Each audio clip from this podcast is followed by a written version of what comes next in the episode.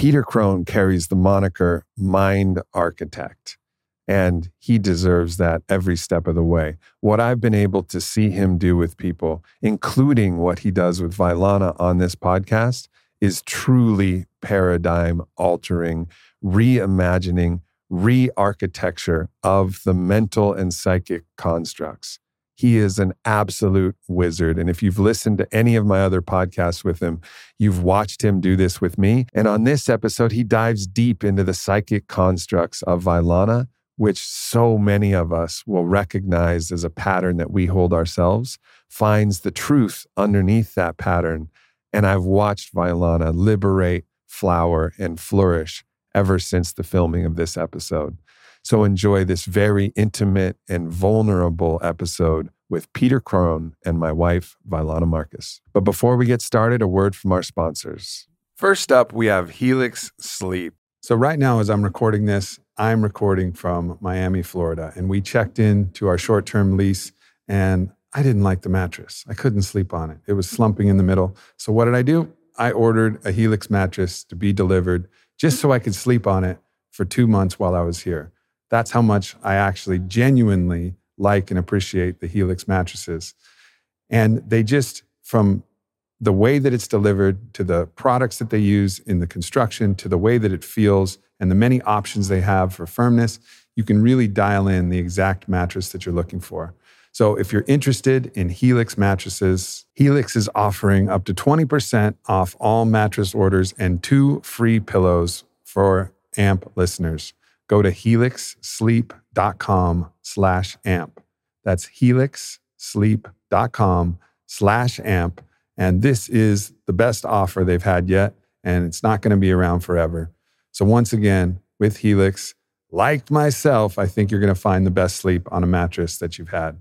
Go to helixsleep.com slash amp. Next up, we have Apollo Neuro. Now, Apollo is a stress relief wearable that is designed to help you become a calmer, more mindful version of yourself through touch therapy. And it does this by providing these warm, pulsing sensations that actually go through the device. And it's really interesting to feel the effects that this has on your nervous system. It's something that Vylana and I will use both when we're in a medicine journey or a meditation or sometimes a breath work experience. But honestly, it doesn't have to be during any of those experiences. The effects of the Apollo wearable will be noticeable whether you're actually paying attention to it or not, or whether you're in one of those transformational or transcendental states or not. Some of the results of the clinical trials that they've done on Apollo Neuro have shown that users experience 40% less stress and feelings of anxiety, 19% more time in deep sleep, up to 25% increases in focus and concentration. And all of these different effects are based on different programs and different pulses that the Apollo Neuro actually pushes through in the vibrational mechanism of the device itself. Just like our brain waves pulse at different frequencies, that allows us to actually access different states of consciousness. This is working in not exactly the same way, but it's working in a similar way, pushing out different frequencies of pulses that are sensed by the skin and received by the nervous system. It's a really cool device developed by neuroscientists and doctors. You may have heard Dr. Dave Rabin talk about it on my podcast already.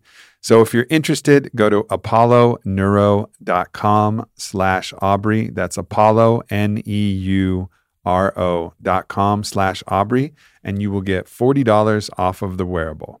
Next up, we have Mudwater. Now, Mudwater is one of my favorite products that are out there in the health and wellness, better for you space. It's a coffee alternative. It has four adaptogenic mushrooms, it has cacao, Ayurvedic herbs, and it's really a coffee alternative. It has a fraction of the caffeine of a cup of coffee, but I do like a little bit of caffeine, and Mudwater just hits that sweet spot.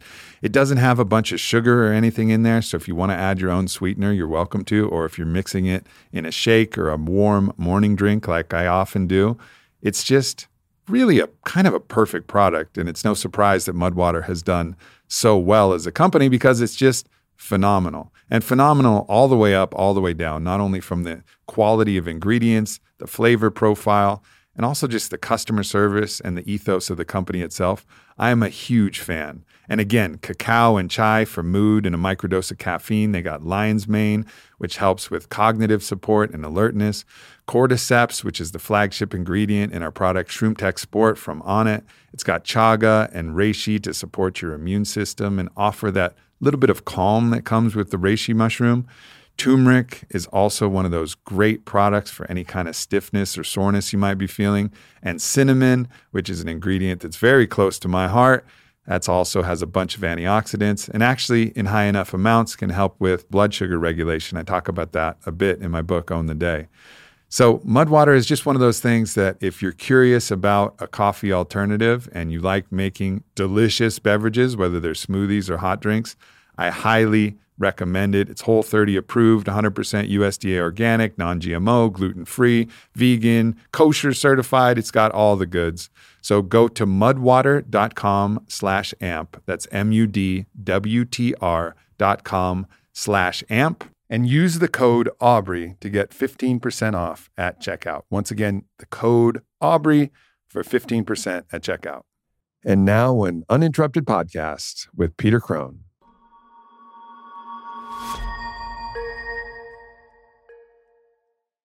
Peter fucking Crone, here we are, number four. PFC. Not to be it. confused with KFC. Finger looking good. I got to come up with something else. That's Yeah. the Colonel. inappropriate. the, the, the, the Colonel himself is here. yeah, yeah So, four Pete. Four I just want to like take a beat there for a minute because I think that's a is that our first ever? Just just yeah, I four can- P. There's not a lot of four Pete's out there. I, No. might- I think there's a couple, but this that you is- done? Yeah. Oh damn it! I mean, back in the old, there was, I think there's like eight or something with this guy, Corey Allen, who's like my Oh, friend, okay. like a Buddhist guy, but that's going way back to the old Okay. days, to the, to the old, old days. I have a sense based on the fact that I feel we'll be in each other's lives for a while, we could surpass that. I know. Yeah. Yeah. We got a, we got a target. We got Yeah. like Djokovic numbers of grand slams that we're going to The try and Grand win. Slams of podcasts. Yeah, that's Yeah. it. We'll be on ESPN eventually. So this is an interesting time because we haven't had a conversation since everything kind of went crazy over the past few years. And, yeah.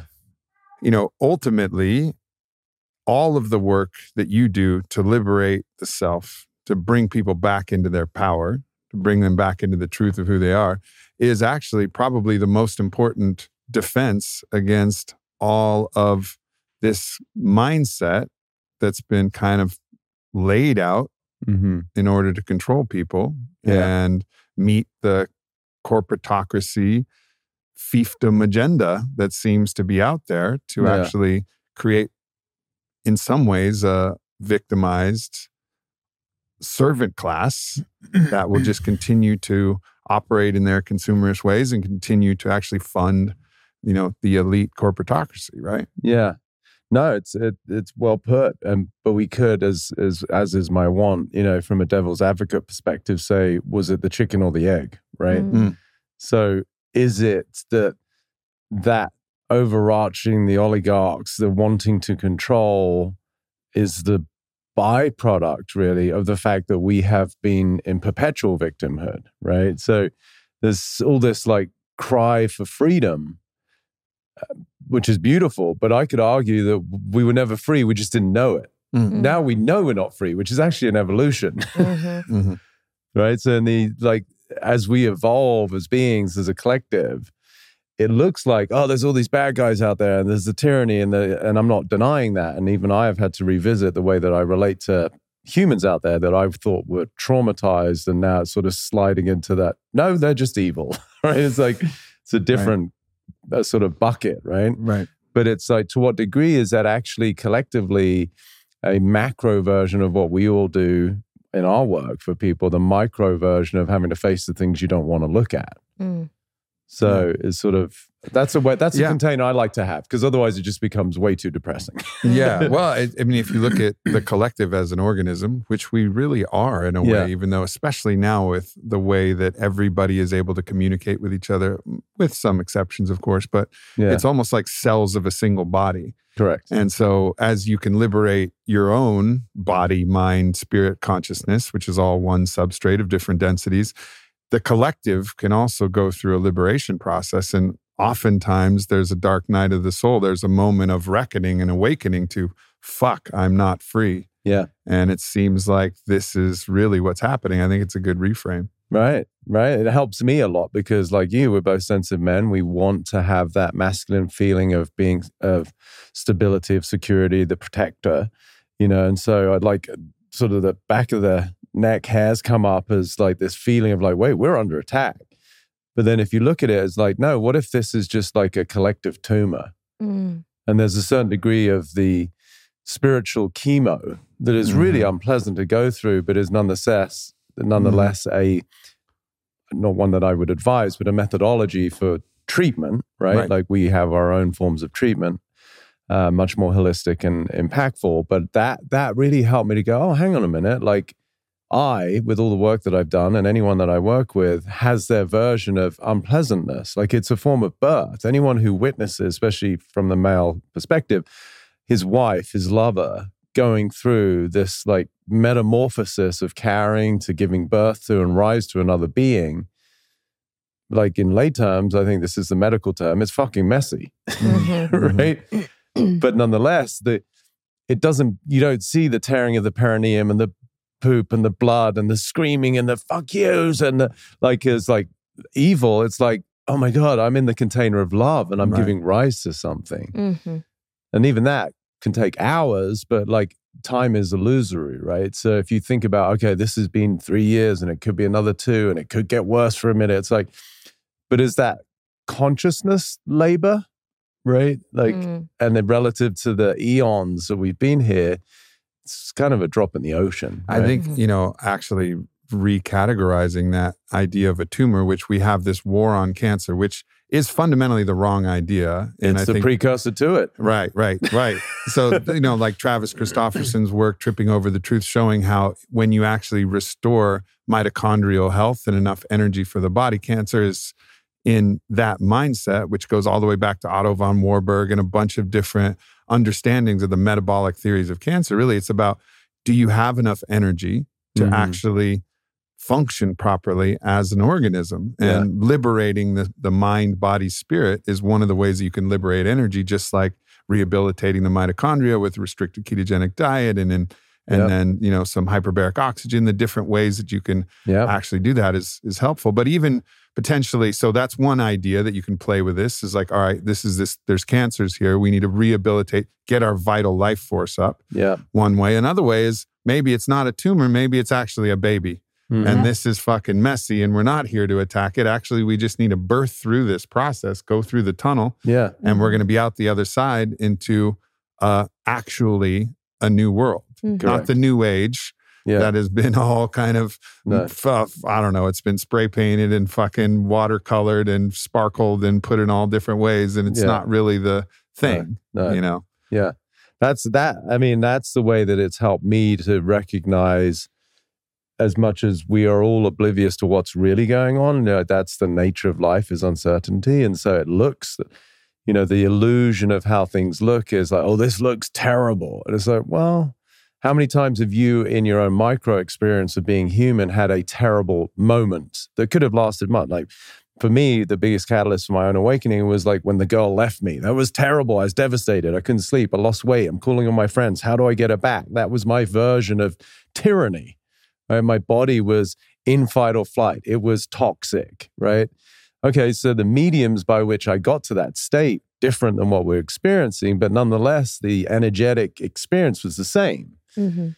but yet that was transitory and ended up being one of the best things I ever went through. I mean, Yeah. who doesn't say that after a breakup, the job loss, whatever it Yeah. is? And it's it's funny that we literally have this statue of Kali that's Right. a symbol of the cycles of destruction, Destruction, yeah. destruction for creation, and just like the birthing process as well. Yeah, There's contraction, yeah, and then there's expansion, and then there's contraction, and then there's expansion, and then eventually you have a baby that's born, which feels like a really it's a really beautiful mirror to what we're going through collectively. Thank you. Yeah, it's something that's only dawned on me recently, but it just helped me and people I help and people I talk to to just go, yeah, it's freaking scary. But you talk to a mother who's in labor, who's like perhaps, God forbid, breech birth, like, and there's all these quick decisions that seem like life or death, and it's terrifying. Mhm. but it's in the bigger container of this is so beautiful and something we collectively, certainly that nucleus family, are so excited about. you know, so it, it, sort of dampens the edges of the transitory pain, right? Mm. So I think it's just hard for the human brain, which tends to be very linear, to look at this with such a big scope, right? Because mm. we tend to be so impulsive and reactionary and impetuous in the way that we do things versus like well if you look at the arc of the human being's existence as a whole and then you take this as like a chapter and really relative uh, kind of a short chapter it's like mm-hmm. ah, it ain't so bad like you know mm. i'm excited for what's on the other side yeah. and is there going to be collateral damage yeah just like there is in any kind of birth right mm-hmm. there can be like hemorrhaging there can be tears there can be like all the you know it could be arguments it's like it can get pretty heated mm-hmm. but so when you take a family and then you superimpose that onto a collective of 8 billion it's like it's just it's kind of exaggerated to a, a big degree. Mm-hmm. so one of the things that we were able to witness yesterday and also anybody who's watched the three podcasts we've done before you have a particular ability to liberate people from the prisons of their own mind. Yeah. It's like you are the ultimate Gowler with the keys that can unlock many keys, just all the keys, the key master. I'm like the little Japanese guy. yeah, yeah, yeah, exactly. Find the key master. yeah. yeah, for sure. Right. And I've been thrice liberated uh, mm-hmm. through this process and different podcasts, and so there's more liberation to go because. Mm-hmm. Uh, I have to acknowledge, and I think everybody has to acknowledge that in some ways we like prisons, you know, and that's part of the part of the process is to understand how the prison is you think it's serving you at the very least. Yeah. It keeps you safe. This prison is safer in this in this thing for other reasons. Yeah. But I wanted to invite Vylana on this podcast. Yeah. To get a little taste of get a little taste of what it's like to identify the I'm prison ready. walls. I'm ready. I was told to bring tissues. Who knows how this is gonna go? Yeah. We'll so see. I wanted to I wanted to bring her in so that that you know, you could kind of, and I'm open and available too to discover my Facilitate, own yeah. my own prisons and uh, and get uh, f- four times unlocked. All right. What's what's th- what's thrice gone to four? I know. Earlier you went from uno, dos, tres, catorce. So yeah. maybe it's something to do with 14. Couture sized, couture sized unlock. That sounds kind of painful and kind of sadistic. yeah for sure. I'll try and be gentle. Yeah, for sure. I'm going to couture size you. Yeah. yeah. So, Vi, if you were going to mm-hmm. share, you know, some of the things, and Peter, I, I might let you kind of lead this way to yeah. kind of see where you might actually intuitively feel like you're not fully free. Mm-hmm. I mean, something that always feels like it's been the most relevant uh, I don't want to call it a struggle, but just something that has inhibited the fullness of me being absolutely free and something that there are always different dimensions and different layers of um, of really healing and bringing into resolution is something that I, as far back as I can remember, literally from being four years old, is this construct of perfectionism. Yeah. Um, and you know, I started I, I started to Tahitian dance at a very young age. My mom said that I started when I was two, which I don't even know how that's possible mm-hmm. as a mm-hmm. two year old. But um, it's more I, wiggling. It's like wiggling, wig- yeah, wiggling. lots of lots of wiggle, like lizard wiggling, or a full um, diaper. Uh, yeah. we'll try to find a video to pop it on here. I don't need to see that. Yeah. um, but I started competing when I was four. Okay. And it's it's interesting to think of being a 4-year-old and and the story that my mother tells is, you know, I'm I'm 4 years old, I'm Polynesian dancing. My mom is sort of like, you know, she's like my goddess and she's mm-hmm. you know, Polynesian dances competitively, we dance in shows, all these things. And my very first competition, they didn't have an age category that was for that young of an age, like that age group from like you know, super young to like uh 5 mm-hmm. you basically just get like participation ribbons and you still get to dance in front of people, but it's not the competition. Right. And my mom said I threw a fit and was Uh-huh. like, I want to compete. And so she convinced them because I was so young to uh, let me compete in the youngest age category, which was like seven to eight years old. Uh-huh. And and I won. And so my whole childhood, I was a dancer, and that consumed my life in the best way because I absolutely loved it. it I was Yeah. connected to my culture and my heritage. But uh, there was one competition that I had that I got deducted for, you know, something that was in my costume, and I got second place. And it was like, I was so upset.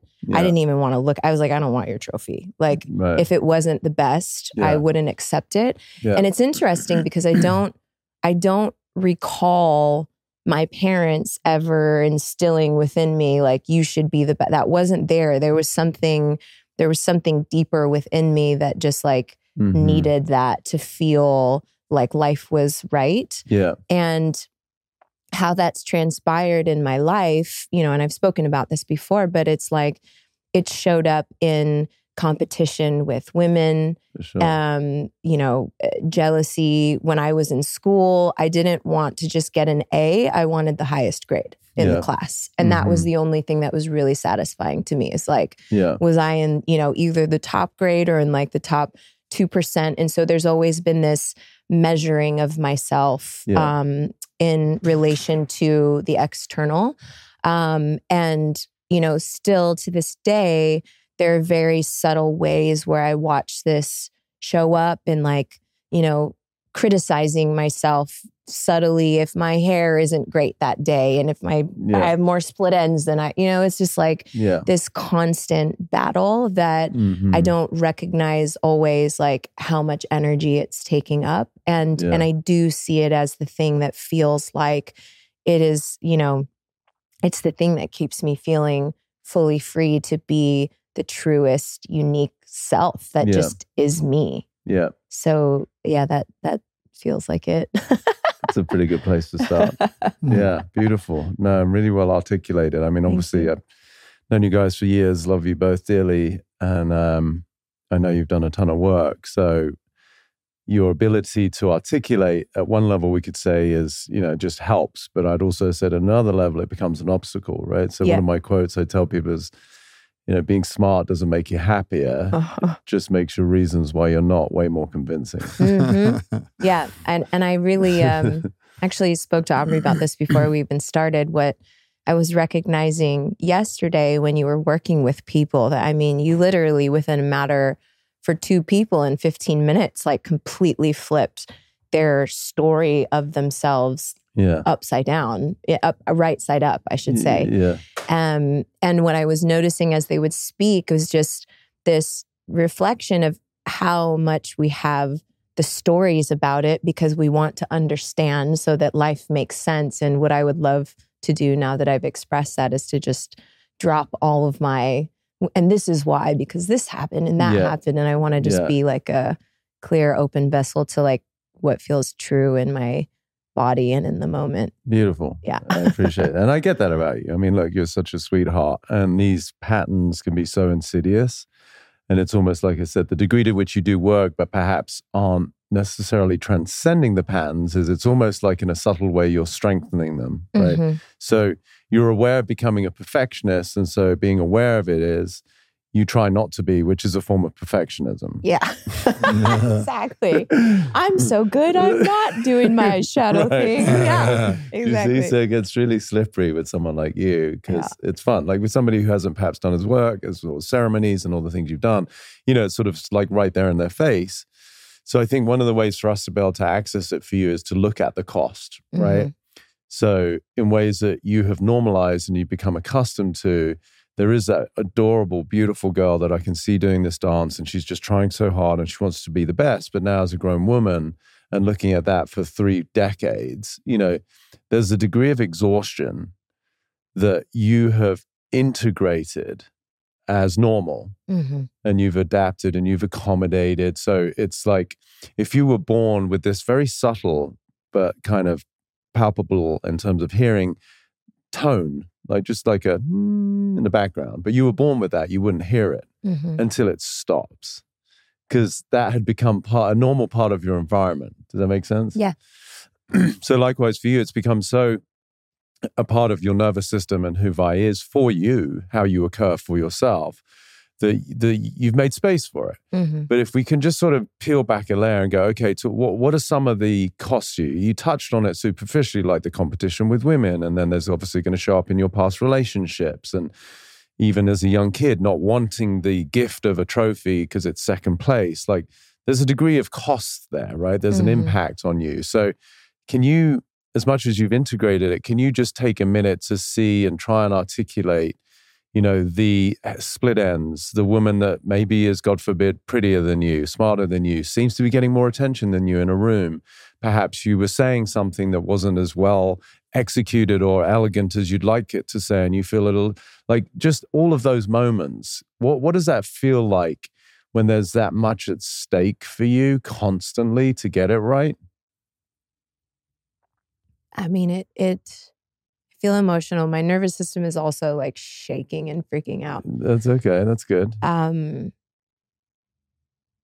it feels like there's this part of me that always feels like it's being so hyper vigilant about everything that is actually like terrified Yeah.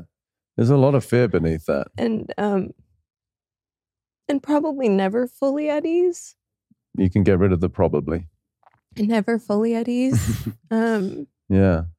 Now just think about that statement. You are never at ease. Look at the life you live. Look at your husband, the life that you have garnered, curated. But you yourself are never at ease. Just consider that statement. I know it's bold, but I just want to see if you can see that that's a truth for you. I'll give you moments, but for the most part, you're just not at ease. mhm. What's that like to live like that?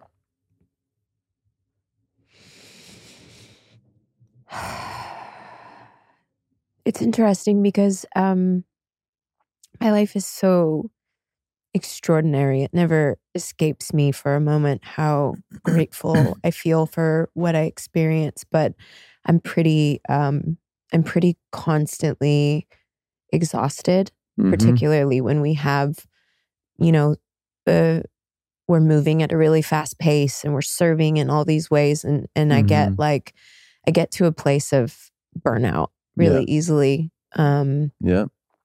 and it's it's it's it's interesting because how you said it about their you know like being born with this like noise that you always hear Yeah. it's so normal to me that I don't even see it as like a thing.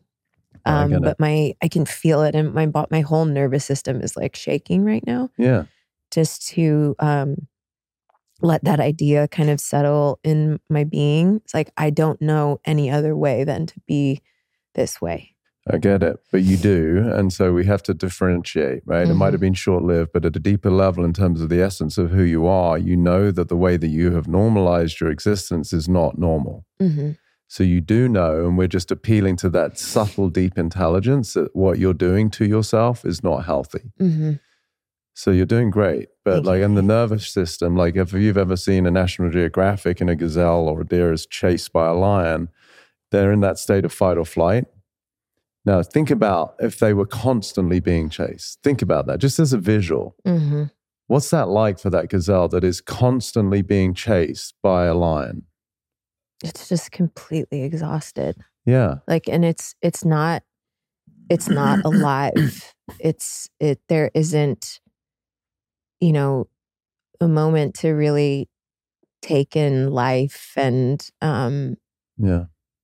what's around you because it just feels like constantly moving and constantly exhausting itself Now say the same thing, but without you, because you're talking about yourself, but you're talking to me, and it's a safe way of speaking mm-hmm. So if we're going to get responsibility, which is where your power is, you have to recognize you're doing that. Mm-hmm.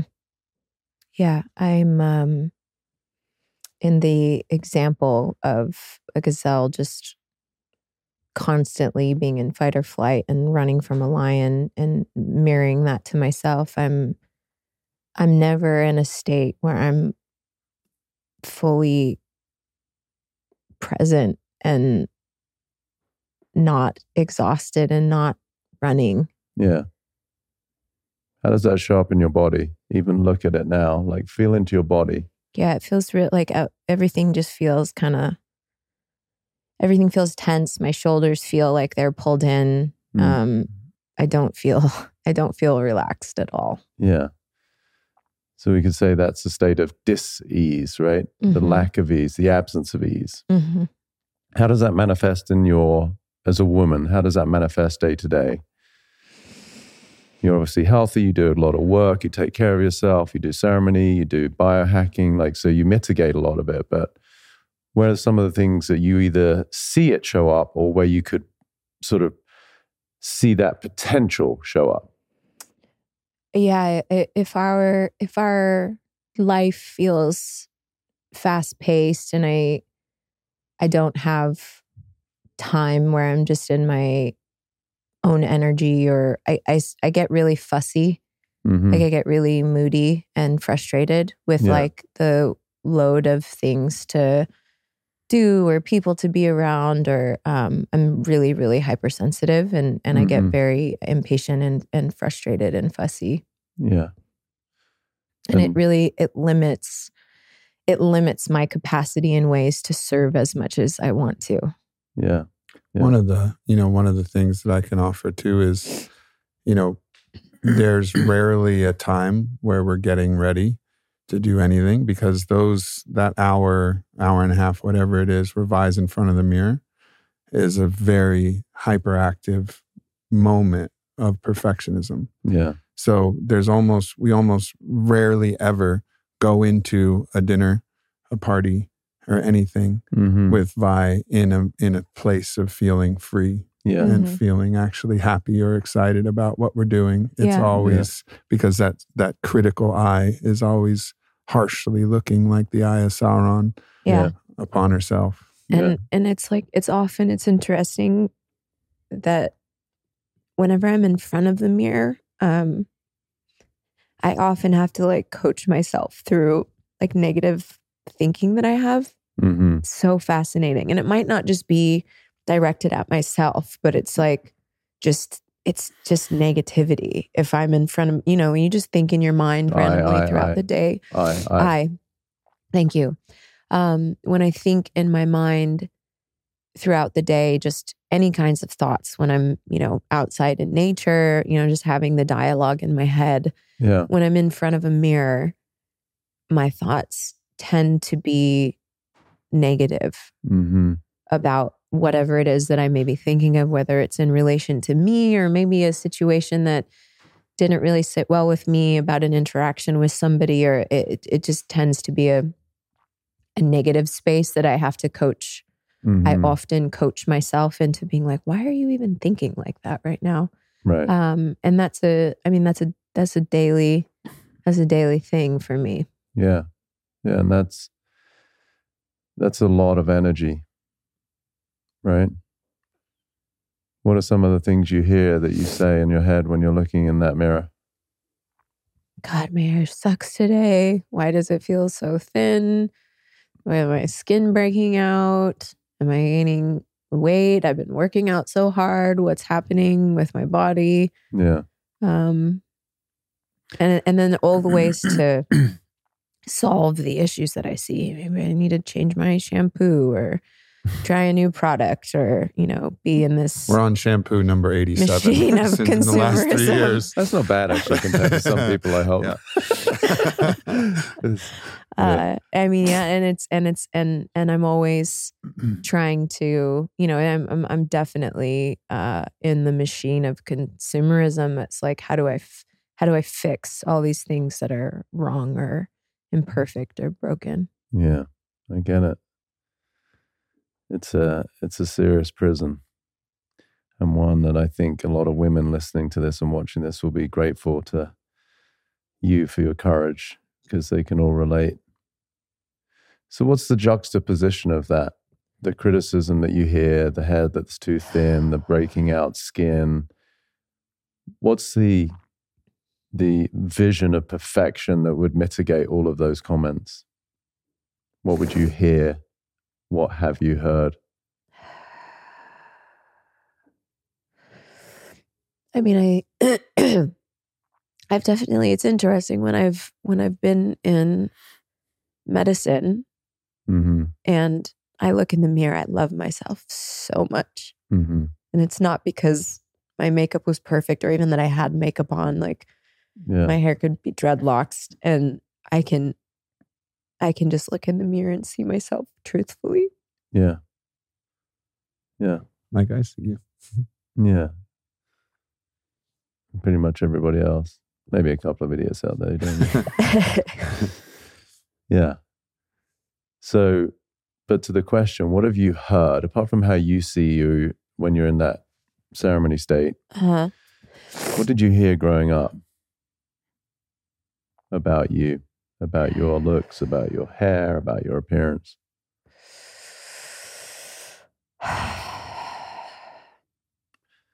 And I'm I'm leaning towards the positive. What does every Mhm. little girl usually hear, regardless? I mean, I, I I remember the reflections of people around me, you know, saying how cute I was or, Mm-hmm. you know, dazzling and um I heard a lot of positive things. I can't I can't think of anything really specifically, but I do remember a lot of Yeah. positive feedback and and my mother was my mother was very very beautiful.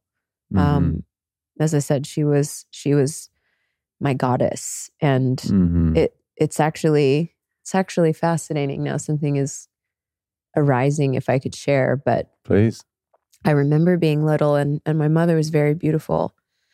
Um very feminine, always like put together and you know, she never looked like a, a mess or messy Uh-huh. and women would uh women would judge her all the time. I would watch them as I would walk behind her and like Yeah. give them stinky faces because I Uh-huh. could just feel so much judgment from women towards my mom Mhm. and it would make me really angry. yeah. Um, but I I remember that more so than than things that I felt with myself. Yeah.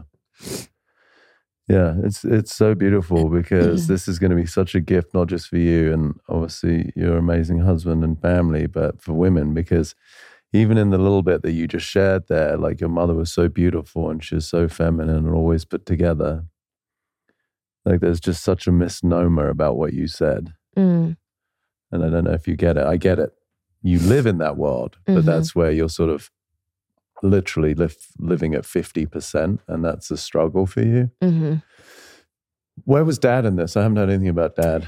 Yeah, my dad was um my dad was my dad was there when I was a little girl. My parents didn't divorce until I was about 12. Mm-hmm. Um but he uh when we were young we spent time, but it wasn't very intimate time. Mm-hmm. Um he worked a lot and you know his way of from my perception his way of loving our family was to provide for us. Okay. Um and him and I didn't really become close until my parents um until my parents divorced and Yeah. that was when he sort of showed up to like really be a intricate very close part of my life yeah. um but yeah i mean i didn't feel i didn't feel any negative i wouldn't say there wa- there was like a i felt that he was proud of me but it didn't feel like a presence that was like communicative or reflecting or mirroring anything to me like he was there and he was really Right. stable but it didn't feel like a deeply intimate um Yeah.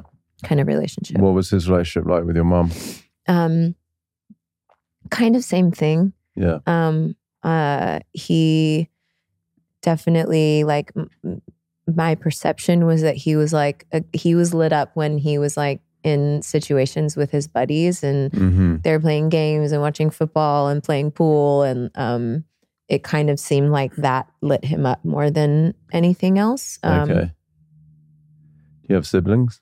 i do i have a little sister And where, where's she? What's she like? What's your relationship like? Uh, we have an incredible relationship now, but I we hated each other until we were about 22. Okay. yeah, she's a good chunk of time. two and a half years younger than me. Um, Mm-hmm. and she, yeah, two and a half years younger than me, and we did not get along as kids. Okay. Um, so if I could wave a wand, right, what Mhm. would what would you declare as something that you'd like for yourself? Hmm.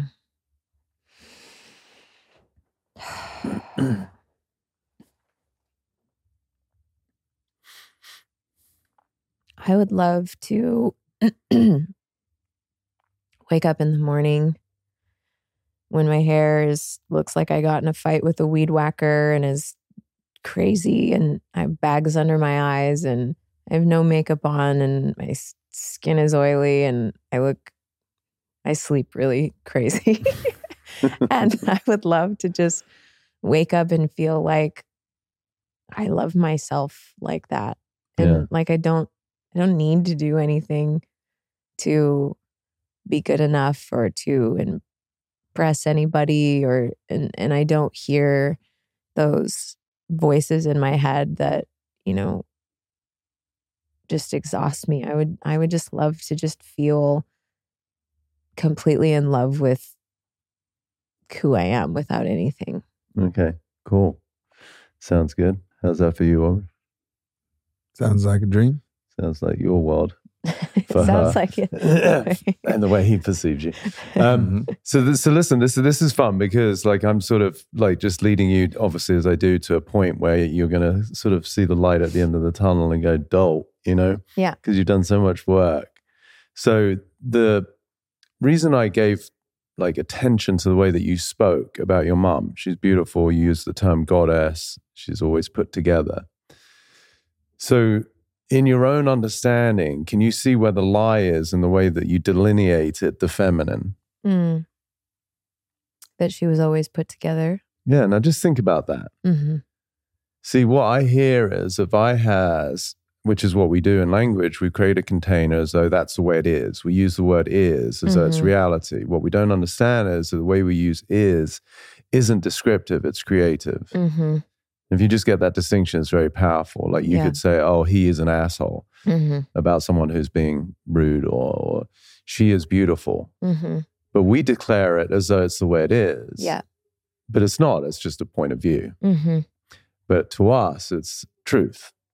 So, what I hear in the way that you've connected experiences from dancing, competing, coming second, winning, the mother who's all boys put together, you have a story of is hmm about what beauty is, hmm right?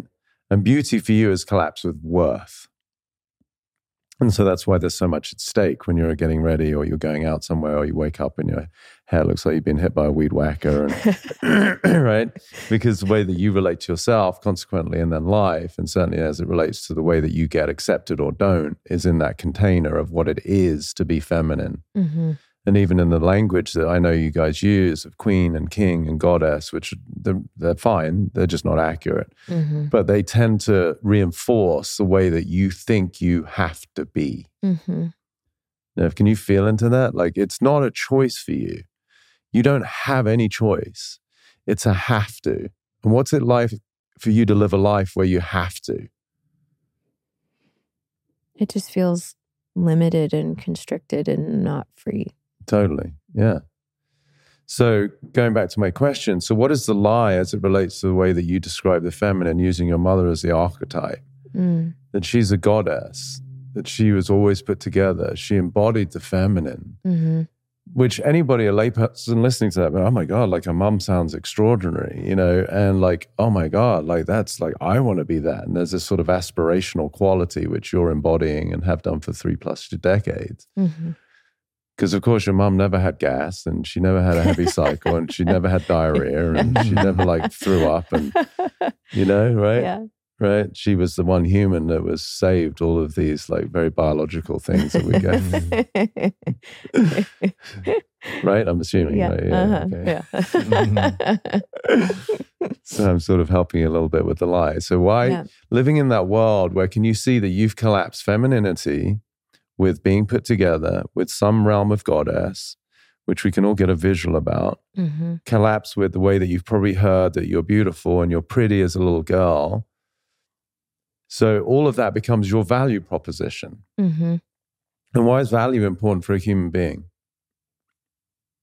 I mean, it's it's it's what dictates the way that you act and Not me, uh, yeah, a human being, but it's better if you say I. I. it's the way that I like dictate how I value something is is the way that I it dictates in the way that I act in my life And how you love yourself. and how I love myself. Right. And that's your relationship to you. But why, generally, for a human being, can you see that value, any kind of value, whatever it is, and there's multiple buckets that we all rely on, is of such paramount importance to a human being?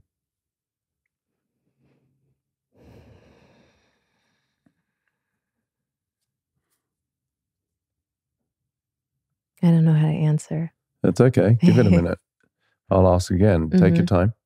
So, why is having some value proposition, and in your case, especially being a woman, especially having heard that you're beautiful, you're pretty, having have a mother who you aspire to look to be, to emulate, which we mimic as kids, who was a goddess in your eyes, who was always put together. I'm just using your words. Mm-hmm. That to me creates this container that you live within, which is where you see you see value. Mm-hmm. But why is that value so important to anyone, particularly you? It feels like it's the way that I perceive I will be loved. Bingo. That's pretty important for a human, right? Mm-hmm. Yeah. So now understanding that container that you live in and the means by which you try to garner love is through your appearance, your hair, your skin, your whatever, the one and a half hours you need to get ready, blah, blah, blah. Can you see the pressure that you're constantly under, which is that gazelle that's in fight or flight running? But in this case, what you're doing is you're under the impression that by means of appearance, something that you do, something that you look at to improve that, is the way that you are going to get accepted. Mm-hmm. So everything for me is conditional. Yeah. And what's it like to live that life knowing that you're constantly trying to seek that approval and you're using the means of appearance to do it?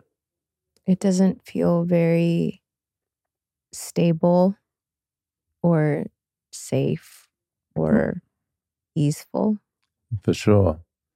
And as somebody I would assert who's committed to genuine relationships, who wants intimacy, and I don't collapse that with physical, it's like connecting presence. Mm-hmm. What does that what does that prevent you from having if your game that you're playing internally 24/7 is that I have to appear a certain way in order to be loved and accepted by everybody else? Mm-hmm. what does that preclude from you? What does that have, does not allow you to access? I mean, it feels like just true intimacy, like real, real intimacy. Yeah, that you can't access, right? Mm-hmm. Yeah, because where's your focus? On my appearance and how somebody is perceiving me based on my own value system with myself. Yeah. Yeah. So, what's that like to look at that and to feel that that's the world you're living in? That's the relationship that you are in.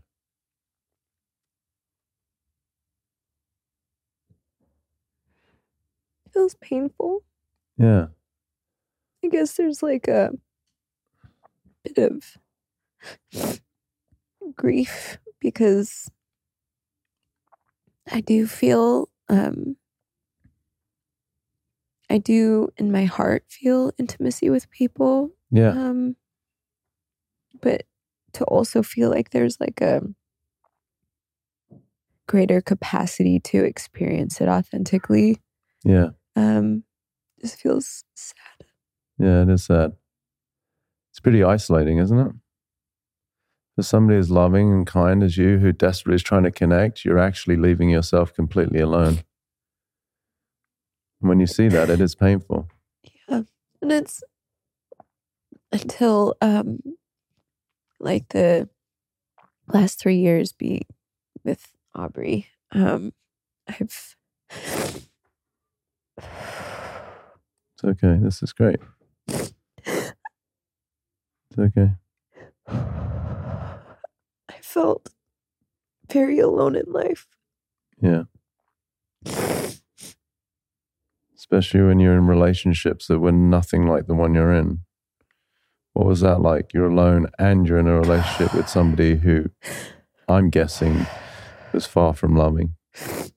Very, very painful. Yeah. Maybe Very at times painful. literally, physically, right? Yeah, like catastrophic, devastating, annihilatingly painful. Yeah. because you didn't stop trying, but it just didn't work there, right? Yeah. So the, your only means to try and get love and acceptance from the world was falling apart. Yeah. Which, of course, then tends to garner trying harder and harder and harder. Yeah. A lot of submission, a lot of denial of yourself, right? Yeah, and it's it's an it's interesting because um Most of my past relationships, there was like lying or betrayal or another woman and and in a sense like not being chosen Yeah. and ironically i was never really choosing myself Yeah. in a true way I think betrayal is a great word. Betrayal of myself Yeah. Where can you see that?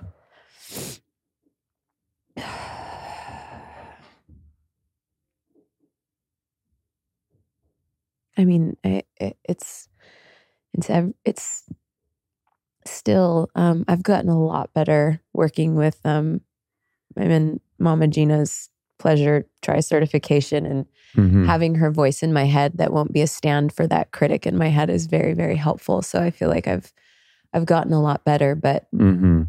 the betrayal is like it's just the tiny criticisms and self-judgment that i have all Yeah. the time So I'm going to, as is my want, have a little twist here for you that might be shocking. I don't know who Mama Gena or whatever, who it doesn't matter. No offense to her. Yeah. But being a stand or not being a stand for the critic, I would assert is one of your big problems. Now, why would I say that?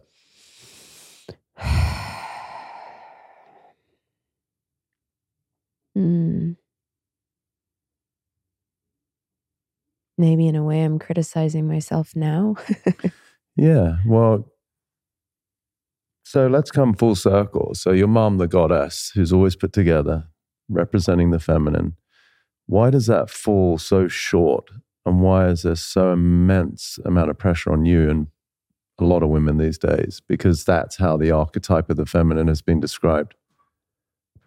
I think it it doesn't allow for something that I actually really stand for, which is like the parts that are messy and not put together and rageful and full of grief and jealous and just real and authentic.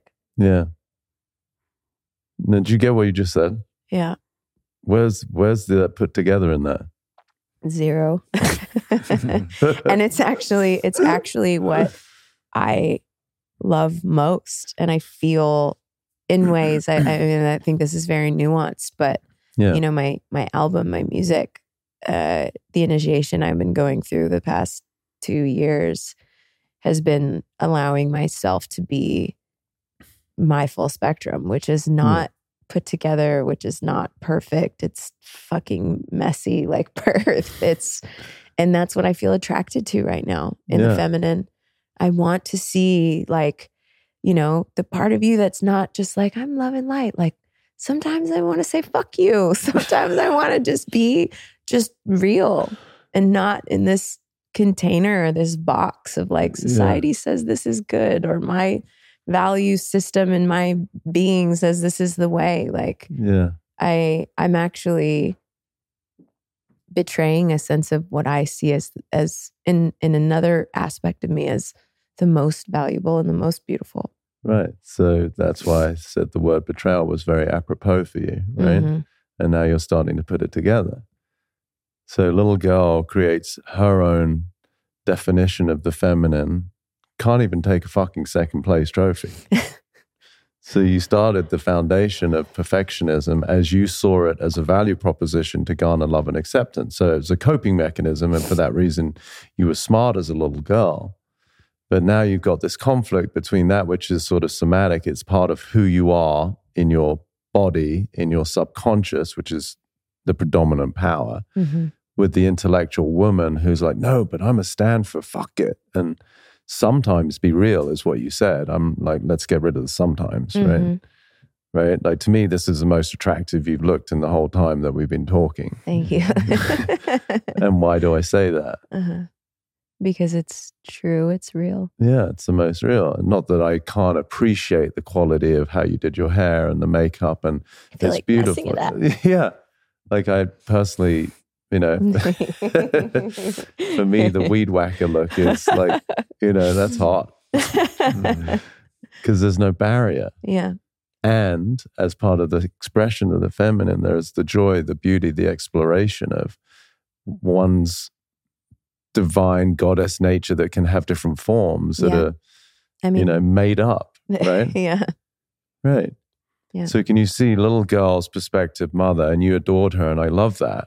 But the adoration became like for you the misinterpretation of what a woman is. hmm Yeah, and I mean the absolutely, and I also I just I feel as a woman, you know, growing up and seeing Cosmopolitan magazine and course, all all of the stars that look this way and that way, and Yeah. constantly idolizing this like idolized image Yeah. of what beauty and femininity and success and all of those Yeah. you know, types of things. Like, what does that look like? You know, I Yeah. remember being super young and like, I want to wear makeup and I want to, you know, like all the magazines say all this stuff and just the conditioning of, Yeah.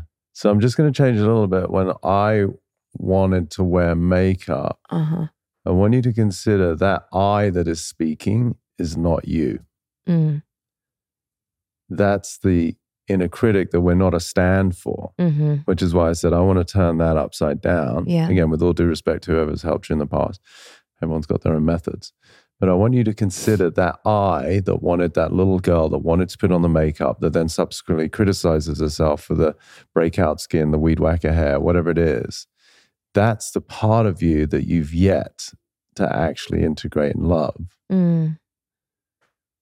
So, in your own words, like how would you interpret what I just said? You can use visuals, you can use feelings.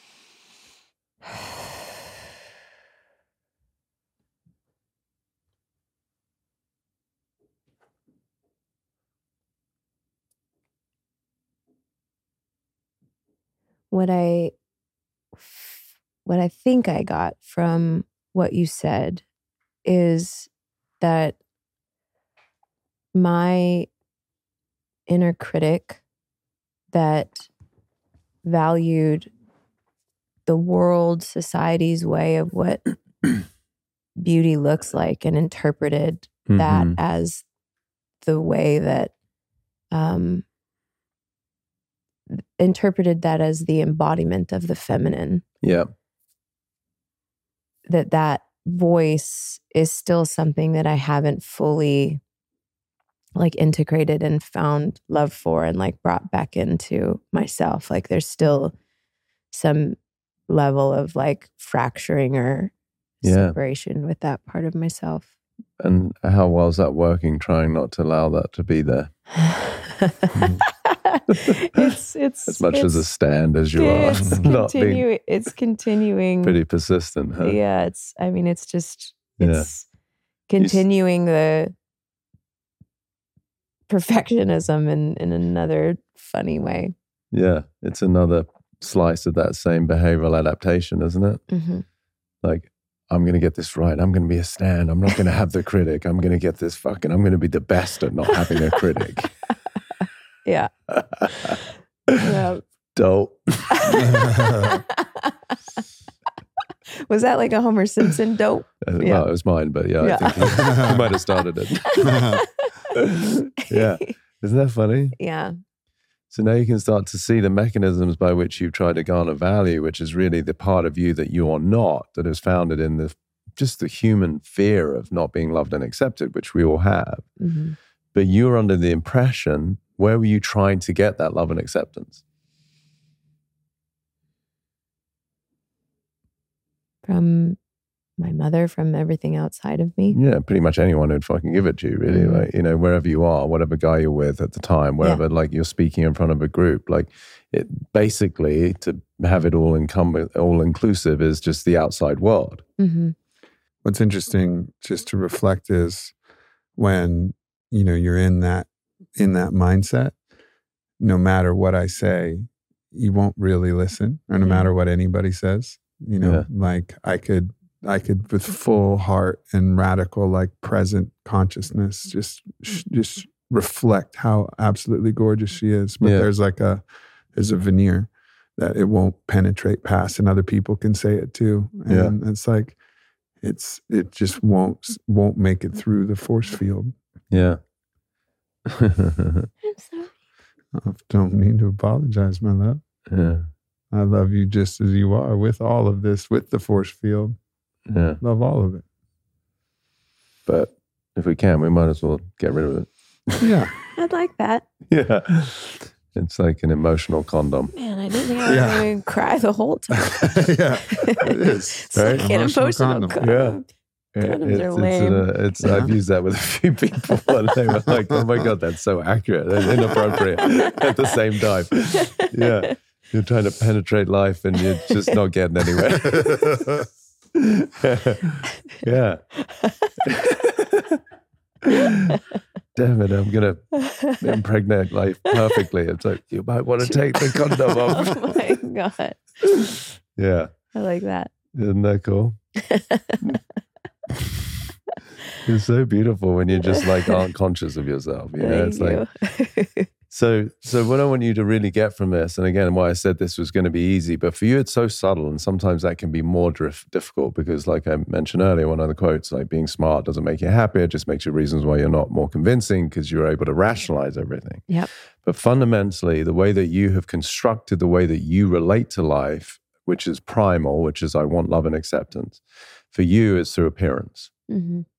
And for guys, it can be strength, it can be wealth, it can be status, you know, and for women too. But usually it's around appearance for a woman. And particularly for you, I'm sure you heard. So your conditioning is like, oh, there's a different energy that I receive when someone's saying, oh my God, you're so pretty. Oh, I love your hair. Versus like, don't do that, Vi. Or like, or, you know, you came second. Like there's a different resonance that you pick up on. And of Mhm. course, we're going to favor the, what feels like love and acceptance. Mhm. And so you collapse that energy with something about you.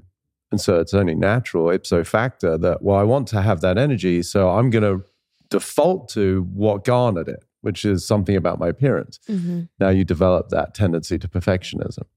Yeah. But the biggest lie of all that you've yet to get, but hopefully you will, or you're getting soon, is that you think the love and acceptance is exogenous, that it's from somebody else. Mhm. So, why is that the lie? And why can it never, ever be fulfilled?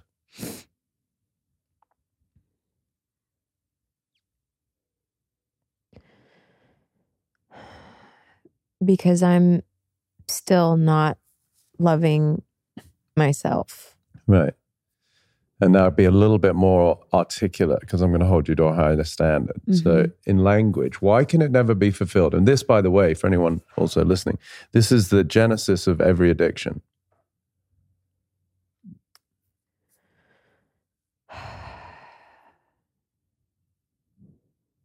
it it feels like the only place that it can really come from is myself because whether or not like the same mirror that Aubrey just reflected of, you know, even with that, it's not satiating the the it's not satiating or fulfilling the love within me for myself. Right. It's just it's it's almost like a like a hungry ghost like Yeah. Uh, it's if i if i don't get that then i'm not enough so i'm always going to be searching for it and i'm it's never it's it's insatiable It is. That's hence why I said it's the genesis of every addiction. So listen to my definition of addiction is you can never get enough of something that almost works. mm-hmm. mm, Now let that hit. yeah yeah it's like it's like having a it's like having a quick hit Yeah. but it, it never it never heals what And the reason being is because the energy that promotes the behavior that seeks the resolution or the relief, in this case for you in your appearance, to feel good enough about yourself that you are presentable to get the value. For somebody else, it's an actual substance where they get relief. Mhm. But the genesis of that is the thorn in your side, which is the lie that who you are isn't loved by just being you. Mm-hmm. See, as a kid, and I really want you to get this, and this may give you the chills. It's giving me the chills. As a as a baby, we don't have a narrative or a conversation that we're not loved for who we are. We don't we don't have conversation. We don't have language. Mm-hmm.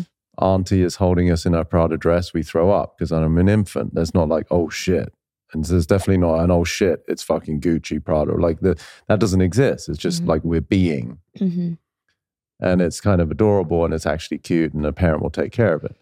But at some point, you learned, like every human being, that just being you, just being you, Mm-hmm. is insufficient. Mm-hmm. And you chose your path of trying to find sufficiency. Mm-hmm.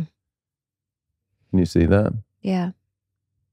And that's the world of pressure and suffering and exhaustion that you've been living in for three plus decades. But why it doesn't work is because it's not for the outside world to try and compensate for the part of you that feels as insufficient. The opportunity is what? Can you say that again? Yeah, it's not the way that we present it to ourselves, the way it occurs to us, and certainly for you, is that we think it's incumbent upon the rest of the world to provide enough value, acknowledgement, accolades, and love to compensate for our own feeling of insufficiency. Mm-hmm. And that's why it can never be filled. Because if everybody's playing that game, first of all, you see the futility of it. Mm-hmm. Think about that. It's kind of comical, right? Like you're putting yourself together, you're getting ready, your hair, your skin, da da da, the 87th shampoo, whatever it is. Meanwhile, it's like wherever you're at in your time zone, there's millions of women who are on their way to dinner. What are they doing? The same thing. And you you want them to validate you. It's like Mhm. you hope they'll give you the love. Mm-hmm. What are they wanting? I mean, in truth, the same thing that I'm wanting. Right. Now you see the futility. yeah. right? You start to see how comical it is as human beings and how really unevolved we are that we live in a place of inadequacy and insecurity, everybody. But what we are doing is we're hoping that somebody else from a position of inadequacy and security is going to provide the adequacy and security for us. Mm-hmm. you can literally walk around the oh. high streets of your local town and say, Hey, thanks for looking good for me today. no, what? I don't know you. No, but you took a lot of time. You look great. I really appreciate it. That's silly. yeah. So, what is the only way to truly reconcile this mechanism?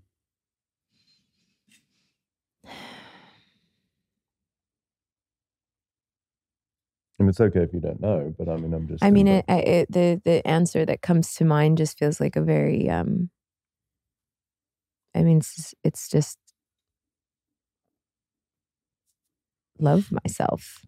Okay, so that's a good statement, but it's a little generic. It and until such time that we know what the self is, Yeah. I don't know if that's accurate. So I need you to to. love to love that to love and integrate that inner critic voice that I Mm. have. That's a little different than what you said earlier, isn't it? Yeah. Now, how does that hit? If you really get, that's why I said I'm going to turn that around for you. hmm Before you were a stand, quote unquote, almost against creating resistance. hmm Now you just made space for that critic. hmm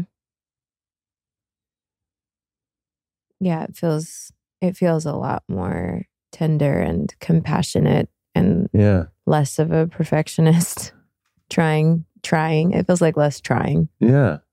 and more embracing That sounds pretty feminine to me. yeah Not so put together, but does that matter?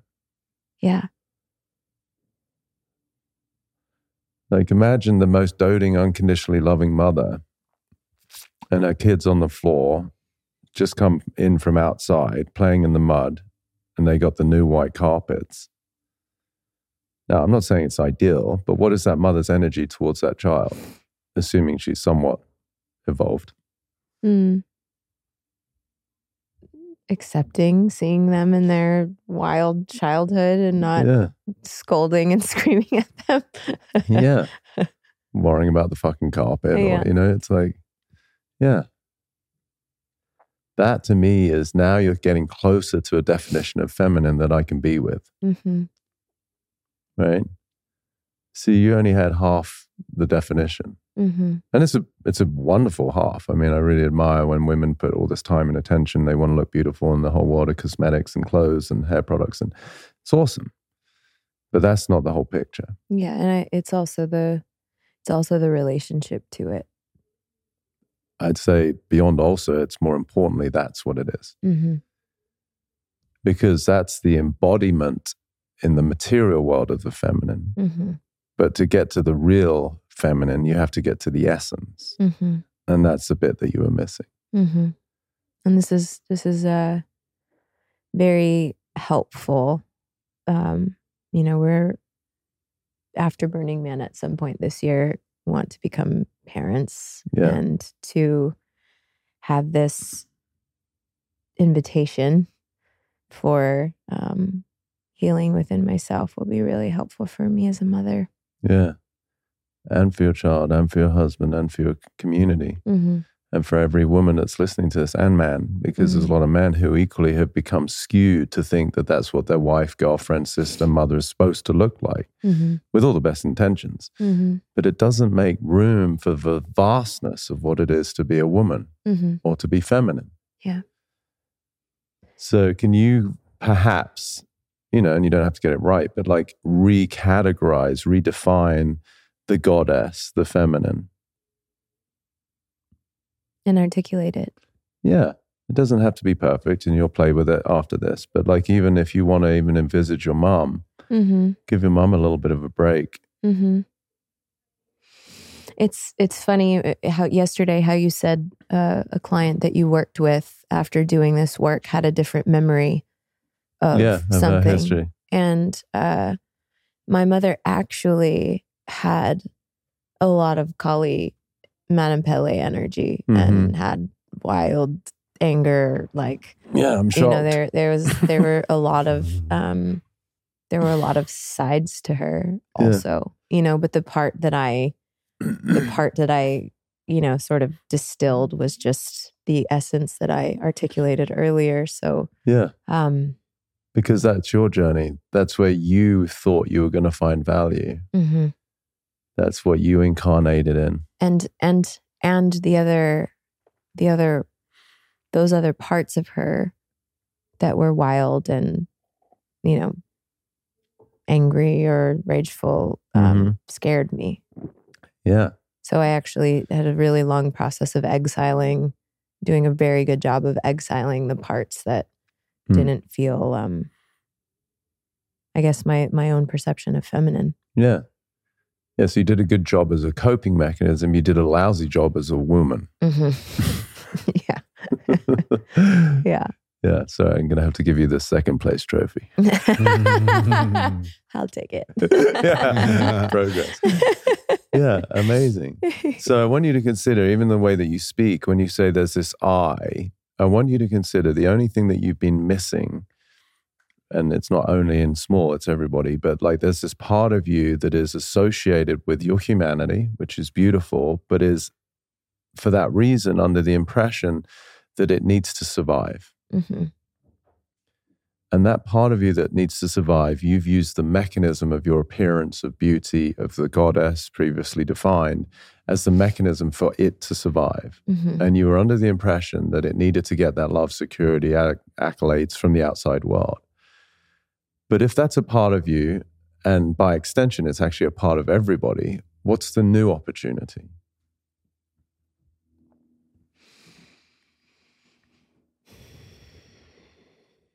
Can you repeat that one more time? Sure. So there's a part of you, the thing that I was saying that I feel you and by extension everyone is missing, hmm is there's a part of you that because you're human is under the impression that, as I said, at a young age, you decided that being you was insufficient or not enough. hmm And the way that you sought to get that sense of value that was missing was from the outside world. And you used the mechanism of appearance and beauty Mhm. and what you previously defined as the goddess Mhm. as the access to trying to find being loved and accepted. Mhm. So, that part of you, what's now the new opportunity?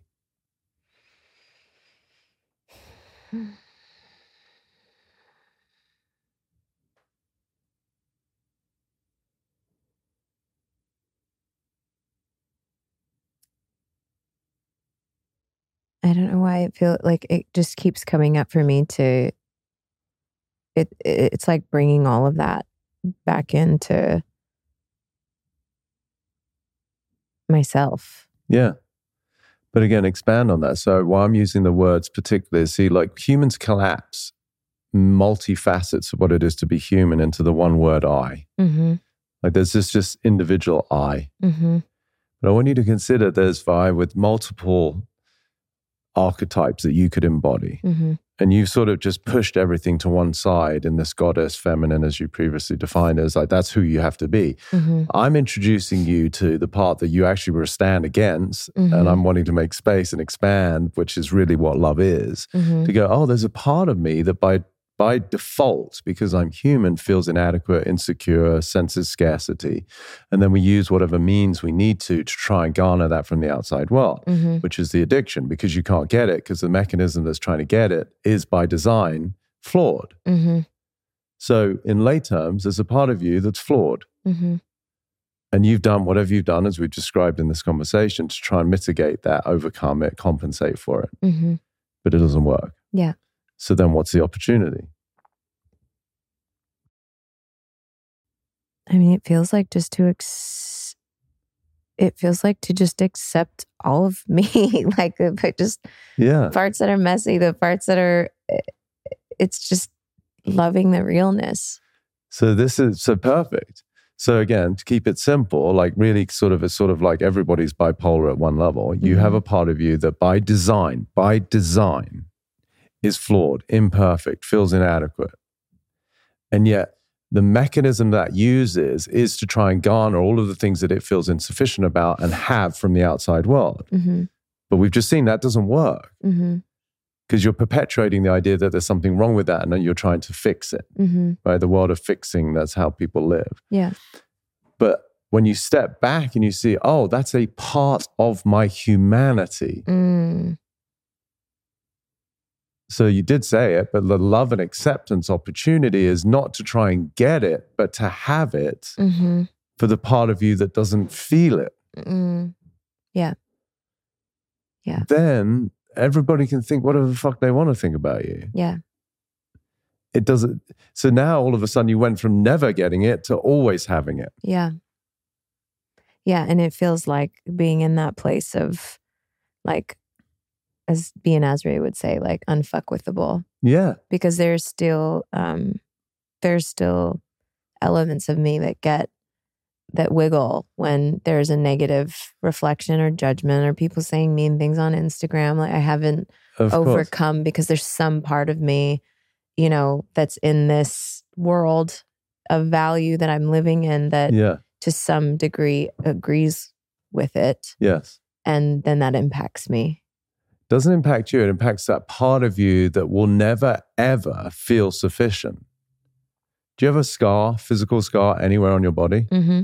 on your on your right knee? Many, yeah. Okay, great. How long ago did that happen? Mm, I was probably like seven. It was from, we were in Hawaii. My family lives in Hawaii and I was, Right. I was from a volcano rock. Just Yeah. like took off some of my skin. Great. Now, until I asked you, do you have a scar? Was your attention on that? No, I forgot I had it. That's what happens to this part when Uh-huh. you integrate it, accept it, and aren't trying to do anything about it. hmm Right? That scar's been there, but doesn't impact you. hmm the quote unquote psychological emotional scar of what it is to be human is by default the feeling of inadequacy, the feeling of separation, the feeling of insecurity. Everybody's got it. And then everybody has their means of trying to mitigate it through external means. hmm But it doesn't work because what you're doing is saying, oh, no, I'm not supposed to have that. Even you even said, like, I'm Yeah. going to stand against that part of me. Yeah. That's what I said, with all due respect or whatever. Mm. it's the opposite. Uh-huh. that part of you is Yeah. asking to be part of you. is asking to be loved. That's all it is. Yeah. Which is the feminine. Mm-hmm. How ironic. Yeah. You thought you were being the feminine, which was the Being so complete feminine. How hubris of me. Mm. So, what a beautiful prelude to you being a mother yeah. that you finally get to understand what it is to be a mother, which is to recognize that by design, you can't help but at times be, feel, express imperfection. Mm-hmm. And that is part of your beauty. Mm-hmm. Yeah. So you've only, only been fighting your humanity. Easy battle. Yeah. Wondering why it's not working. yeah. Yeah. Yeah. That's one of, again, one of my quotes to say one of the hardest parts of being human is being Is human. being human. yeah. Yeah. Now you get to Yeah. actually be human. Yeah. Eh, but isn't that beautiful? It really is. And and it just it just feels so it feels so much more like fluid and and Yeah. flowy and soft and gentle and like my my nervous system no longer feels contracted. It feels really relaxed and Yeah. at ease. Um, and it's it's actually I keep I keep having this thought in my head. Uh, one of the members here yesterday was really sweet. She was uh, having a moment and just you know she was she was crying and just having a moment at how beautiful the experience of being in this container is and and I Mhm. came over and, and I just gave her a hug and I gave her some love and and she said, I can't believe people like you exist. And she looked me in the eye with her eyes tearing and just said, like, I see your beauty that's on the inside. And like made it a point yeah. to say that multiple times Yeah. because she wasn't looking at my face or my hair Yeah. What I was wearing. It was like, I see you on the inside. Yeah. That was really meaningful to uh, So- receive. Yeah. So how ironic that the language you used as you went over, gave her a hug to give her some love. Mm. hmm And yet, what did you get? Love. Yeah. I received it. Yeah. And beyond received it, you could say, I revealed it. Mm. hmm And mm. that's what we're awakening here. Because, see, I want you to understand love doesn't have an agenda, Yeah. but you've been living with a complete agenda. Yeah. And through no fault of your own, which is actually where love and compassion comes in, because it's kind of adorable that this little girl, now a woman, has had so much focus, attention, energy, it's exhausting, isolation around the way that she was hoping to be loved and accepted. Meanwhile, all along, the place to look, you know, as they said, like, I've forgotten the story, but like someone said, you know, God's got to hide somewhere. And they're like, you know, what's the best place to look? Like, well, hide inside of everybody. No one looks there. Yeah. Yeah. Terrible paraphrasing. But the point is that you're looking for the love from everybody else. And in fact, what's asking to be activated is the love that you are. hmm And love is totally capable of making space for the part of you, the part of you that feels it needs love because it's imperfect. hmm It's such a subtle. It's such a subtle shift. Um, Yeah, it's it's, but it's so profound. isn't it? hmm And it's true freedom. Because now you can look like this on camera with mascara and tears. And yeah. I promise you, there's a lot of mascara and tears on the other side of the lens. and love that they thought you're giving them that they're also revealing, hmm which is I'm human. Yeah. And by design, for that reason, I'm imperfect. And I'm totally okay with that. Yeah. Yeah. It uh it actually feels it's interesting how we started this conversation about like the war on cancer and the war. I mean, even the Mhm. Mentality that I had of being a stand, uh, you know, stand for, stand against. It's like this, you know, I need to purge this. I need to get rid of this. I need to, Yeah. um, which is actually like opposite of the way I see most of life Mentally. and the world yeah. mentally. And yes, I'm, and yet I'm still, um, you were past tense. were, thank you. And yet I was in that war with myself and now reperspecting, having that perspective shift is, is, it's really, really massive. It's massive. And it feels gentle and sweet. yeah, I, I can be worse, but I, You've been very gentle with me. Thank you. You've seen me. Yeah, it's it seems it occurs to me that there's you know perhaps more in the feminine than the masculine there's a a war on your age yeah, and I, you know would just invite you to share from your perspective the war the war against age starts young where Yeah. young young women girls hmm want to be women yeah, because they see the magazines they see the movie stars it's like you're Yeah. young and you're like this isn't good Yeah. i'm young i want to be older i Don't want to have bigger what boobs it is to be young. I want to have bigger boobs. I want to have makeup. I want to be I want to be older, older, older. And then you reach this point and then you're competing with everybody of that same. And then you start to get older and then it's a war to be younger. Yeah, And the war to be younger is leading to more Botox, more surgery, more yeah, implants, more this, more that. And this war can continue for the entirety of your life. And it's, you know, Yeah. such a tragedy for me to see yeah, like the actual true beauty, yeah, you know, being at war with whatever time and whatever stage yeah. Yeah. that you're in. It's a it's a perpetual battle. Yeah, I mean, and it really one of again one of the quotes because that's how language comes through me. I say, you know, we'll never have world peace as long as people are at war with themselves, Yeah. and it really is. And males have their own version, right, around performance and wealth and status and strength and speed and even looks to a certain degree. But for the women in that primal kind of default, it's the beauty, right, and the man, it's the strength and the stability. So, but if you can really go to where I'm pointing to and inviting you to dive into, age becomes redundant. hmm Now, why can I say that?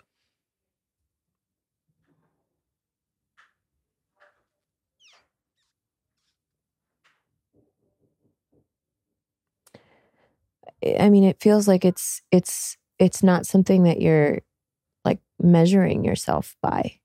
I definitely am not. And, and we could say one. I know you're Aye, talking sorry. in collective. Yes. No, it's okay. It's not. yeah, You're accurate, but it's just whilst you're in this phase, it's Uh-huh. good for you to own it. Uh-huh. Yeah. So, so why is age redundant from the space that I'm speaking about that I'm inviting you to hmm be?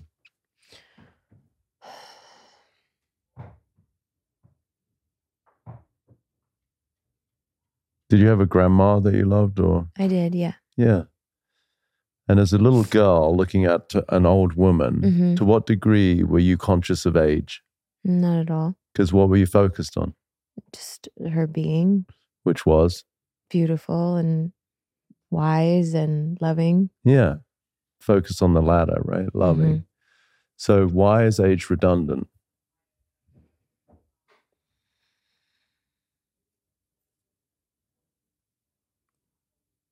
I don't know how to answer. That's okay. What mechanisms were you using to try and get something from the outside world? Mm, um, beauty.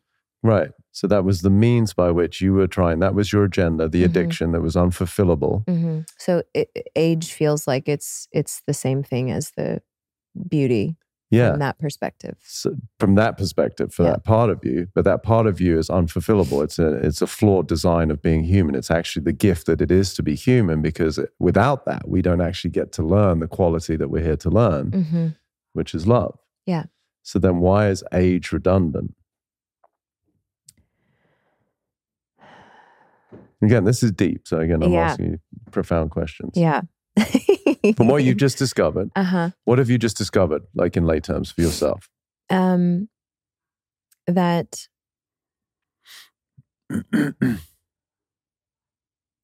accepting and and loving myself Mhm. for all of the parts of me that are imperfect, criticizing, you know, like calling all of that back into myself and just having a loving acceptance of of Mhm. all of me Yeah, is um is the new story. great.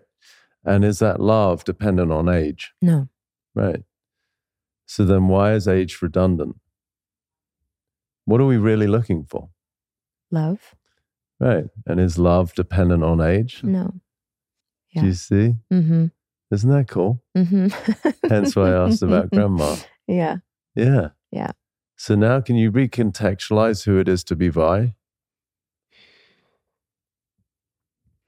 I I can hear this the quote that that Blue always says that oh, I'll probably mess it up a little bit, but it's it's it's not about how you look or what you do, but it's about how much you love. Yeah. That feels like, you know, and and and that being a a mirror to the opportunity that I have with with myself to Yeah. love all of me. Right. And so I would just put the little caveat there, the disclaimer of how much you love can be interpreted of like how much you love as a Mm, verb. hmm But I want to invite you to consider it's a way of existing. It's Mhm. not a thing you do. Yeah. That's the difference. Because a lot of women, their means of garnering acceptance is the people please. Your perfection is a little bit more about you and your appearance.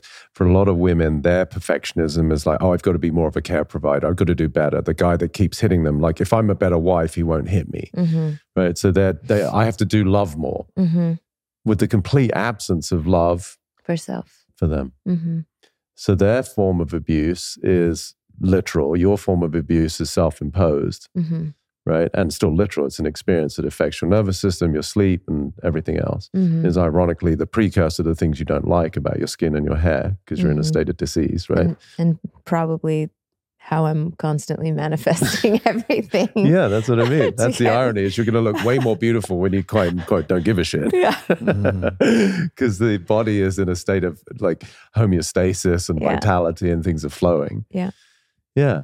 So now if we look at we're shifting like the priority and where we're putting our attention on what we consider to be of importance. hmm Your focus was for lay, you know, in, in the catch-all bucket of appearance. hmm Now, where can you shift your focus of what's of significance for you? Yeah. It's, uh, I mean, the value is how I love myself completely. Yeah. So, very first podcast I did with this beautiful man here, one of the biggest uh, responses I got to the thing that I said is I said to him, I'm in love. Now, most people hear that as a, oh, that's cool. Who with? with who? Mm-hmm. I said, no, I'm in love. Mm. That's different. Yeah. And like, I don't think I got more DMs on any podcast than I did from that of like, wow, like that hit hard. hmm So, what I hope you get from this is that I just introduce you to being in love. Not as something you do, not as a practice. Oh, I have to love myself. No, you're just in love, but you weren't. You were in, I know this sounds hard, but you were in a degree of hate. hmm Yeah, that feels very um that reframe feels very expansive in my heart. Yeah. My heart, my whole heart felt like it just opened as everything continued to relax more. yeah. Mhm. Yeah. Yeah. yeah. Isn't that beautiful? And and being, you know, and to reflect on what you said, being in love. Um, and and this is something that came to me as an idea recently of, you know, because I'm 35 and I'm my body is changing and it's the first time I'm really experiencing that in in Mhm. my life and um you know I haven't been in a battle with it but it's something that I've been noticing and one thing that I wanted to uh commit with myself is like being in love with 35 being in love with what it looks like to be 36 and 40 and 60 mm-hmm. and um you know doing my best to n- not want to change that um and to like really just what you said just be in love Yeah. Well, for the first time in your life, you now actually have a shot at doing that. yeah Mm. and i actually and i think that i think that as a woman in the world that that's a really revolutionary act It's massive. That's why I said at the beginning the difference you'll be making for women who are playing the game, maybe in different iterations, but there's a lot of focus on appearance for sure. hmm Will be looking at themselves now and going, holy shit, like I have actually at the deepest level been hating myself. hmm That is not an, ex- not an aspect of love. Yeah. And yet on the surface, the, the masquerade, the facade is, oh, I'm so loving. You gave that woman love, not Mhm. realizing actually what you were getting yeah was, oh, I might not be in love myself. Yeah. Yeah And what a beautiful act of service to not reify and make real all of those ideas and constructs Mhm. that put you at war against yourself, but Yeah. instead recognize yourself as a unique perspective in a field of loving awareness. Yeah. Mhm. And that your incarnation, as well as your awareness, is in a constant state of evolution. Yeah. And it's evolving through age, through time, through experience. But every iteration and evolution of that unique perspective is still actually always abiding in the field of loving awareness, Mhm. which collectively, in totality, which we all share in a holistic sense, is perfect. Mhm. Mhm. This world, if anything is perfect, the whole world itself, the whole cosmos itself must be perfect. Mhm. It is. If there, what if it can't be better than? It can't Mhm. be like this is the fucked up cosmos. I mean, that would that's a real shit way to live. Is that we're in an imperfect cosmos, but Yeah. Mhm. it has to be perfect because Mhm. and it's you're participating in the whole of everything. In the whole of everything, it either is love or it isn't. Mhm. And and it, so it goes and speaks to the whole worldview about the whole universe itself. Yeah.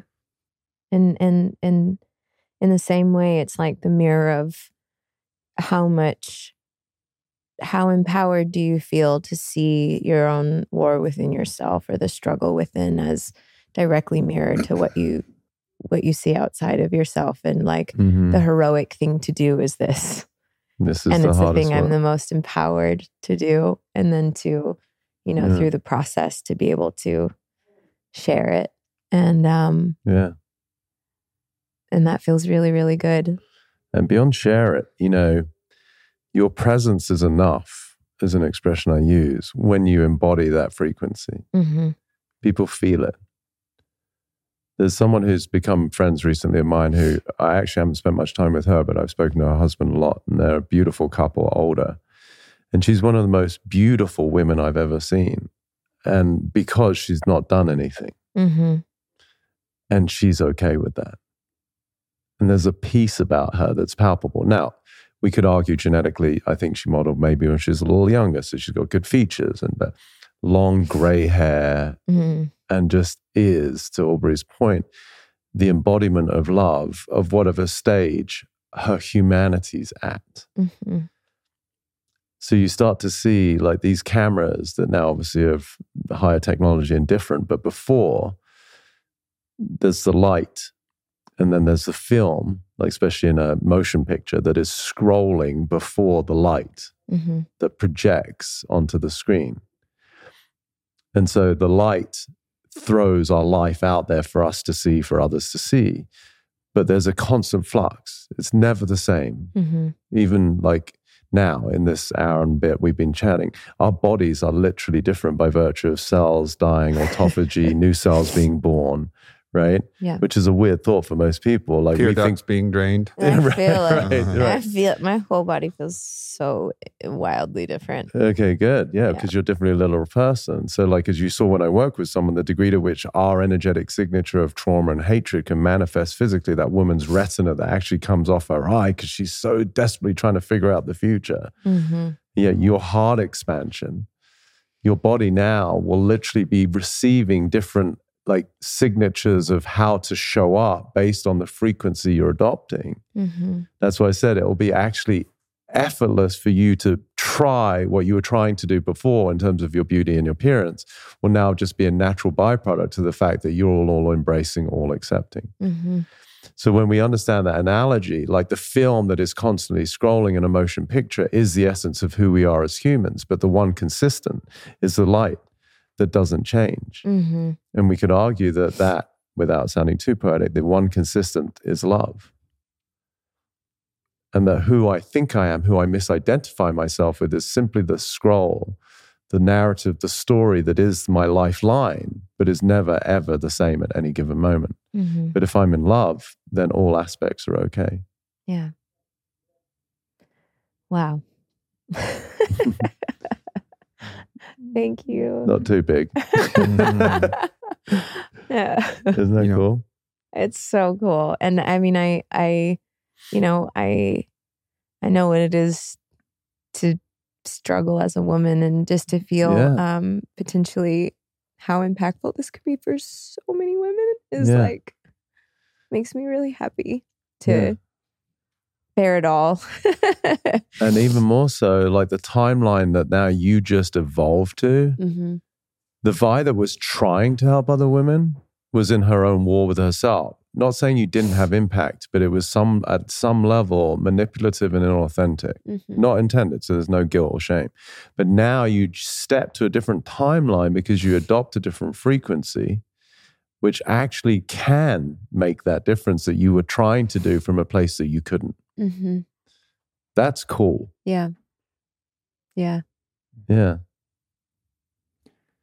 And one of the things that you shared with me, and I forget which one, first or second podcast, but you said the world doesn't need anything from you, Aubrey, except for you to be Aubrey. Yeah. Yeah. The world doesn't need anything. And Yeah. and that really landed and it's been Yeah. reiterated in, in my own journeys whenever whenever I ask. Like it's don't worry about what you do. What you do will be a natural product of Yeah. who you be. And Yeah. when when I get to be myself, things flow easily.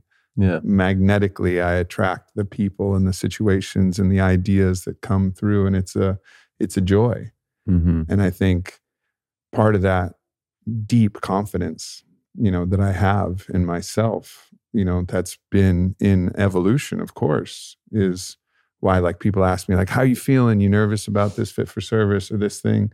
Is it stressful? Or I know you must be exhausted. I'm like, no, Mm-hmm. not really. I just Right. go up there and crush it. Yeah, it's just because because my being, my being is what actually transmits. And sometimes, you know, when my being is the the higher the state of my being, the more Aubrey I am, the more effortless and magical and beautiful that product of Aubreyness is. hmm So like all of the energy focusing on waking up and like really stepping into the fullness of Aubrey, which I've given, you know, the name Dragonheart as like the Mm-hmm. the that's the me that's the very best and and and I it's not that it, the other parts aren't as good but it's just that's me in the full Aubreyness that's like without any of the limiting beliefs without any of that like Dragonheart when Dragonheart just exists the world is magical and amazing things happen Mm. and I'm abiding in the truth actually the fucking truth it's like I'm living out of the lie all the prisons are fucking lies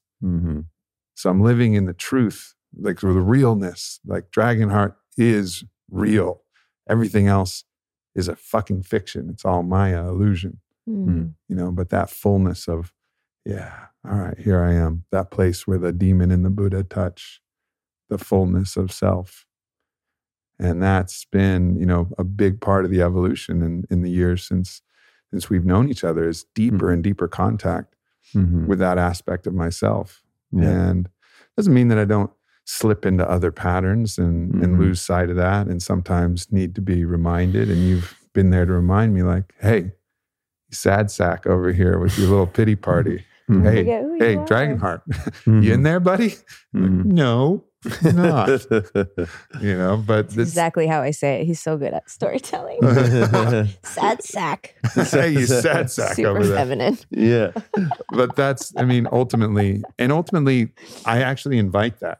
Mm. you know, because in some ways, that's a little bit of the, the kind of the magic that you have is you are really loving and compassionate, but not coddling, Right. right? So if Peter was there, if Peter was there as my coach, I'd be like, hey, what are you doing there, buddy?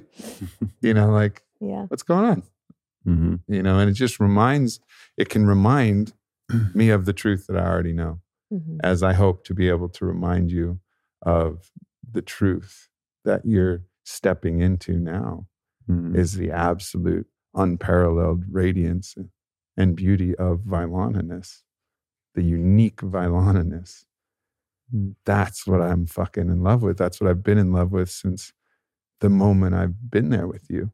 And the sadness for me is when you can't see it Mhm. you know that's the that's the heartbreaker you know or and other times too like where you'll make choices and i'll feel like like you'll wear an outfit that you're really physically uncomfortable in and we'll go to dinner we'll have a I can't breathe. we'll we'll be going to dinner.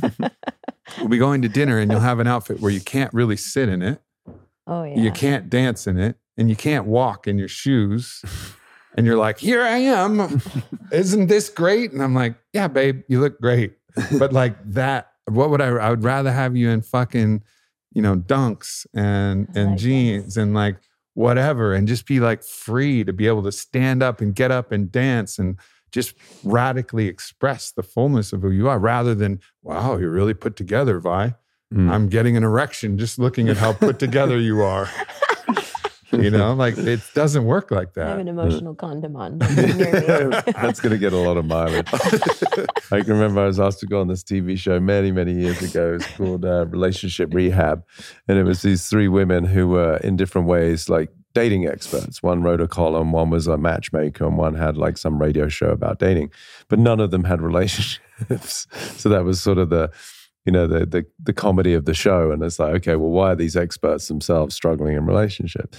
And i remember i walked in and i'd met i hadn't met this guy i was talking to a girl who wrote a column for Elle or something. And uh, i sat down and i said wow you look stunning. You kind of remind me of a porcelain doll Right, like she was so put together, and she's like, "Oh, thank you." I said, "No, that wasn't a compliment." it's like I really don't have any interest in cuddling with a porcelain doll. You know, that was my first foray into like that might be one of the obstacles to you actually having intimacy is that it's just way too together. hmm Yeah. It's amazing, isn't it? This is like, and this is to me the beauty of when you understand love is uh, it's very easy, particularly for a woman or any human being, to love the parts of you that you like. Yeah. But then that's not love. Yeah. That's preference. Yeah. And now you got actually the introduction to love, Yeah. which is, damn it, got to include the parts of me that I don't like. yeah, for sure. And it, it's it's beautiful because I've I've I uh I have a one sister who's here that we've been through. My sister Caitlin, we've been through hell and back together in a Mhm. very chaotic relationship. And um, is one thing that I learned about with her so deeply is like it's easy to like the parts of your friends that you love Yeah. and that are easy and you know seamless. But like, what happens when they reveal a part to you that is yeah. full of charge and trigger and judgment and all these things like can you love them then and i got Yeah. to learn that lesson really really deeply with her and we have the most extraordinary love and friendship that Yeah. i could possibly imagine and having that as almost like a beacon of how i want to be with myself because Yeah. i know how i showed up in the moments with her Yeah.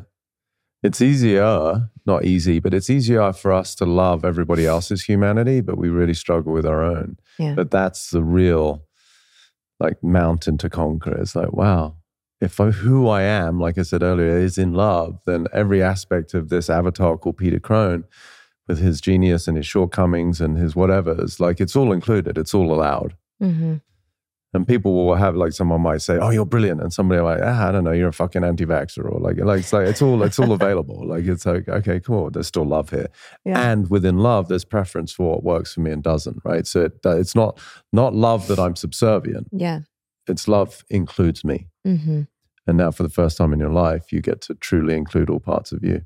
Yeah. Yay Mm. That's cool. Just got a whole lot more wife. here i come fit Yeah. for service Oh, let's go. Let's go. yeah. So Thank beautiful. Thank, you, you. so much. Thank you for the gift that you are and all the best intentions you've had that now can actually be realized in the absence of you. It's sort of a dissolution process, right? Mhm.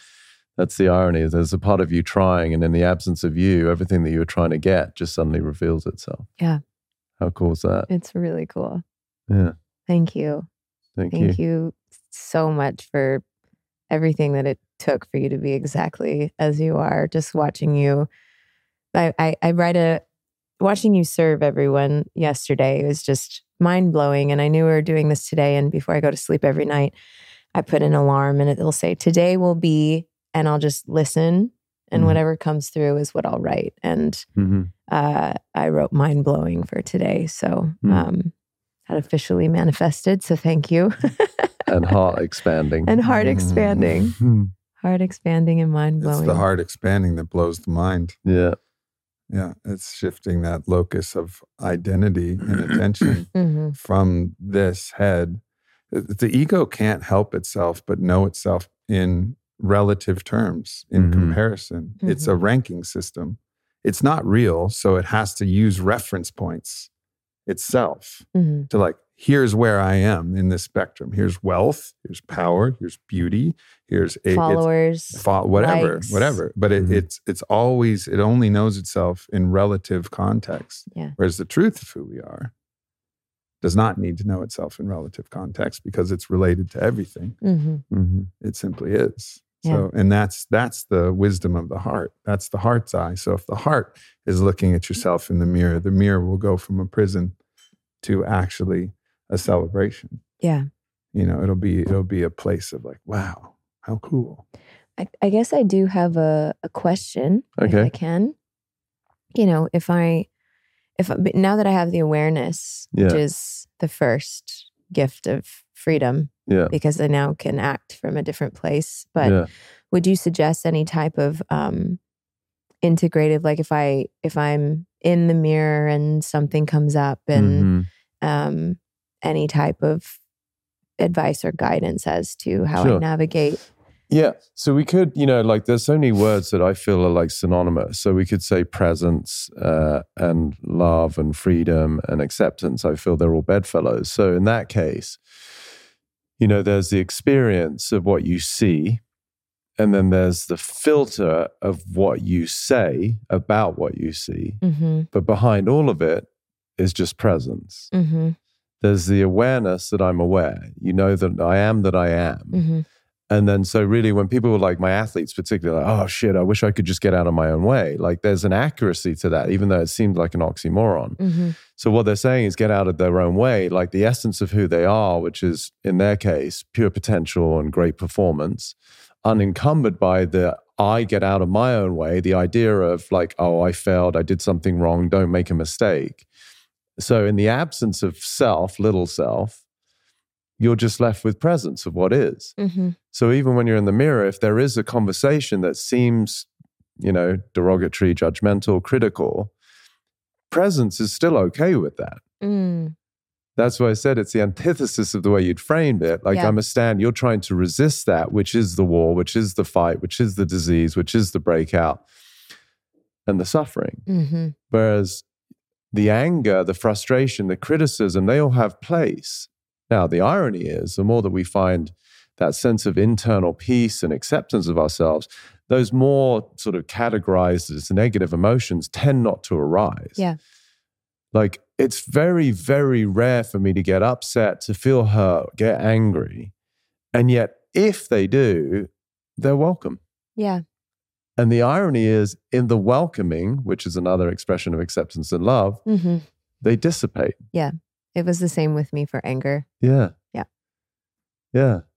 Like it's it's so beautiful and it seems so contradictory to how most people live their lives. I can remember being in Whole Foods one day, this is many years ago, and a guy I'd seen in a workshop a few years before came in and he's definitely looked flustered.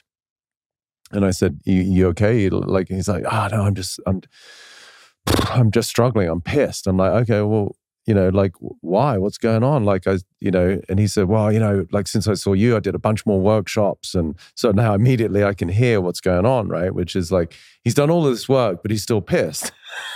so like. Oh man, God, this is embarrassing because you know I use a lot of humor. I'm like, I haven't seen a pissed person for a really long time. Like, this is embarrassing. Like, I don't know anyone actually gets angry anymore apart from you. so he starts to crack up a little bit, and then it's like he realized the futility of the fact that he'd done all this work, and so now there's a superimposition and expectation that means that he's never human anymore. Yeah.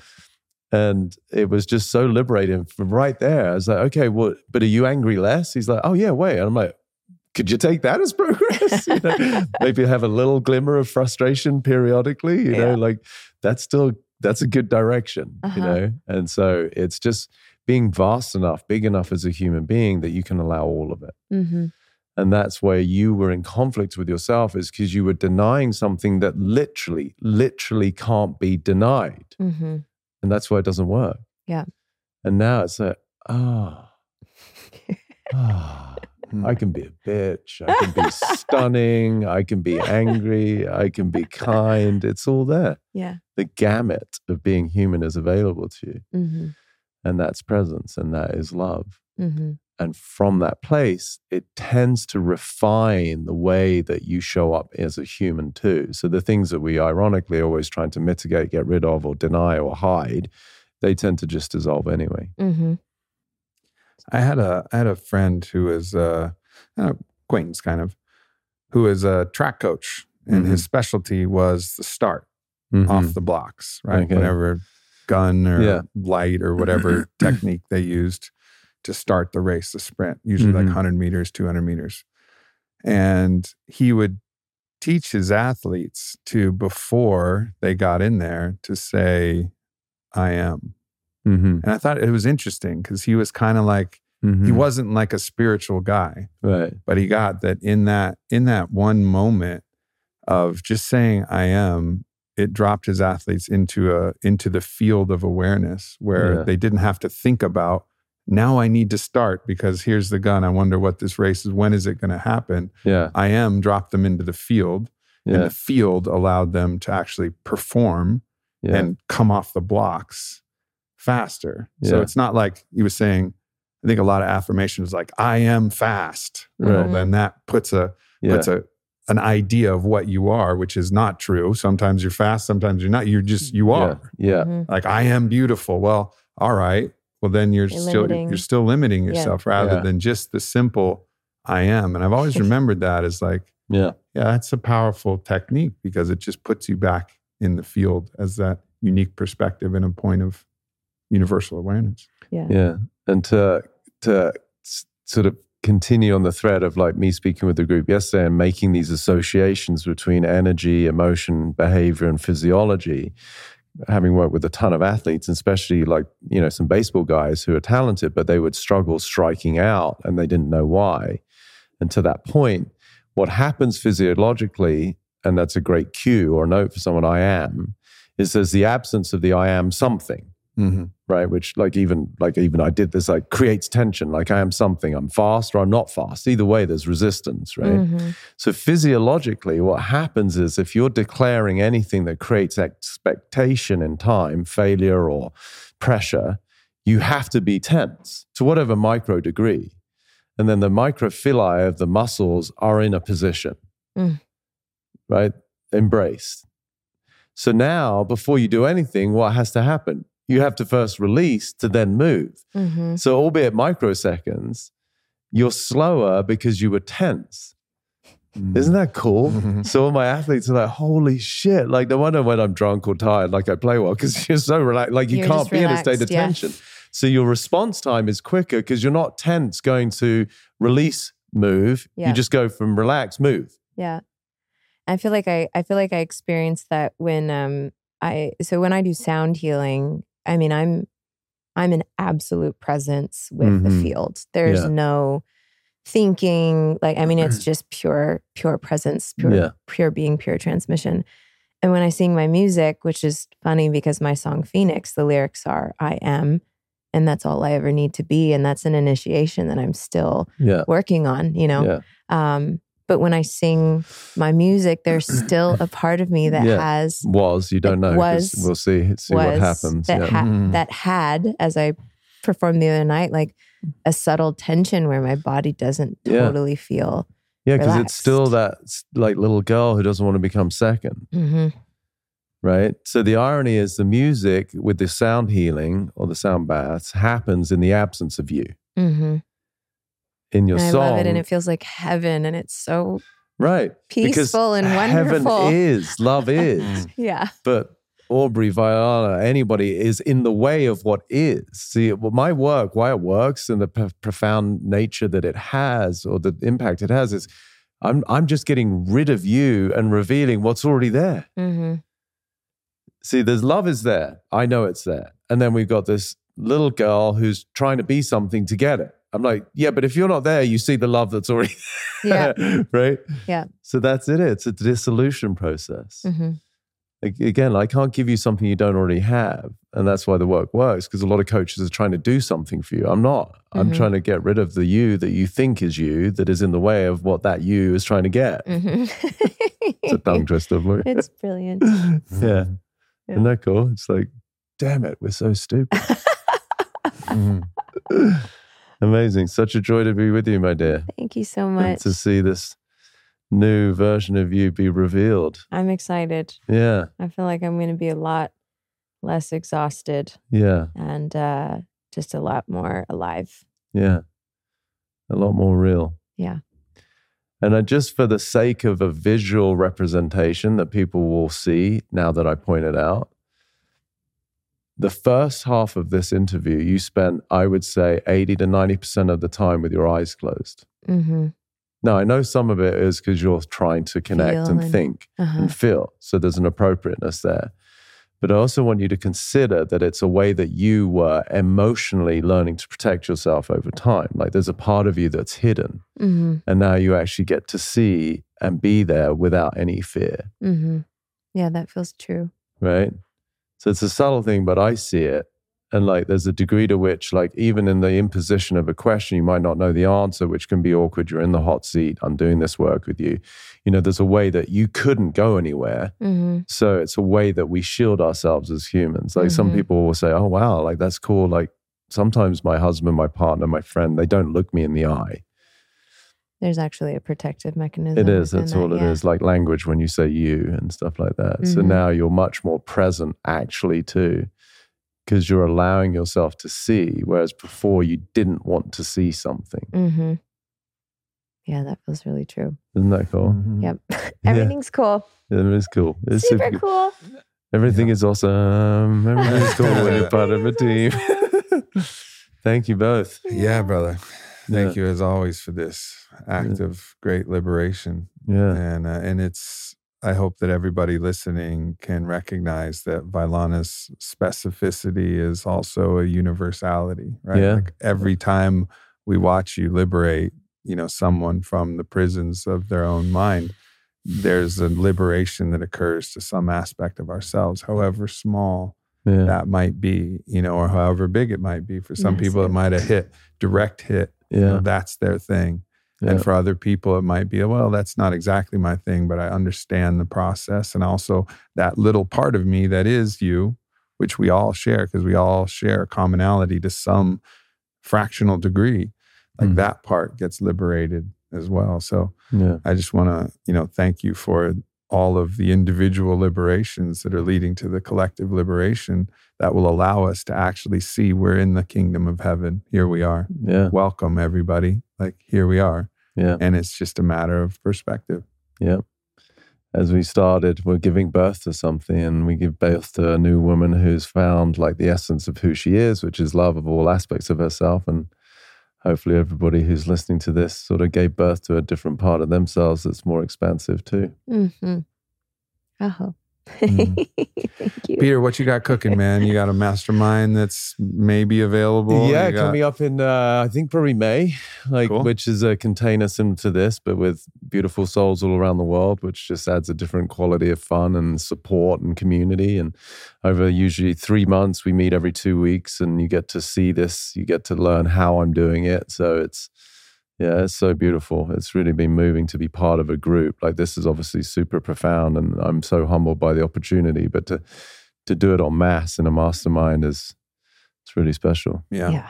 And we've uh, we've threatened to gather in person, perhaps I here know. at the farm in I Lockhart. see that. I yeah, I was event. so That was excited right. that you shared the vision that came to me, and I was like, I I couldn't think of a better couple to do it with or a place to do it at. So I think that'd be so profound. All right. So it is. Yeah. So it is. Thank you, my brother. I love you. Love you too. Thank you so you. much. Love you. Bye, everybody. Goodbye, everybody. Thanks for tuning in. Peace.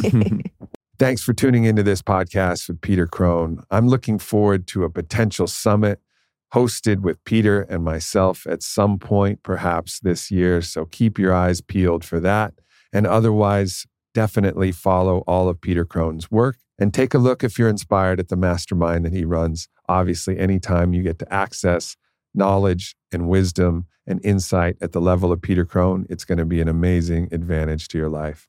I hope you guys enjoyed the episode. I love you very much, and we'll see you next week.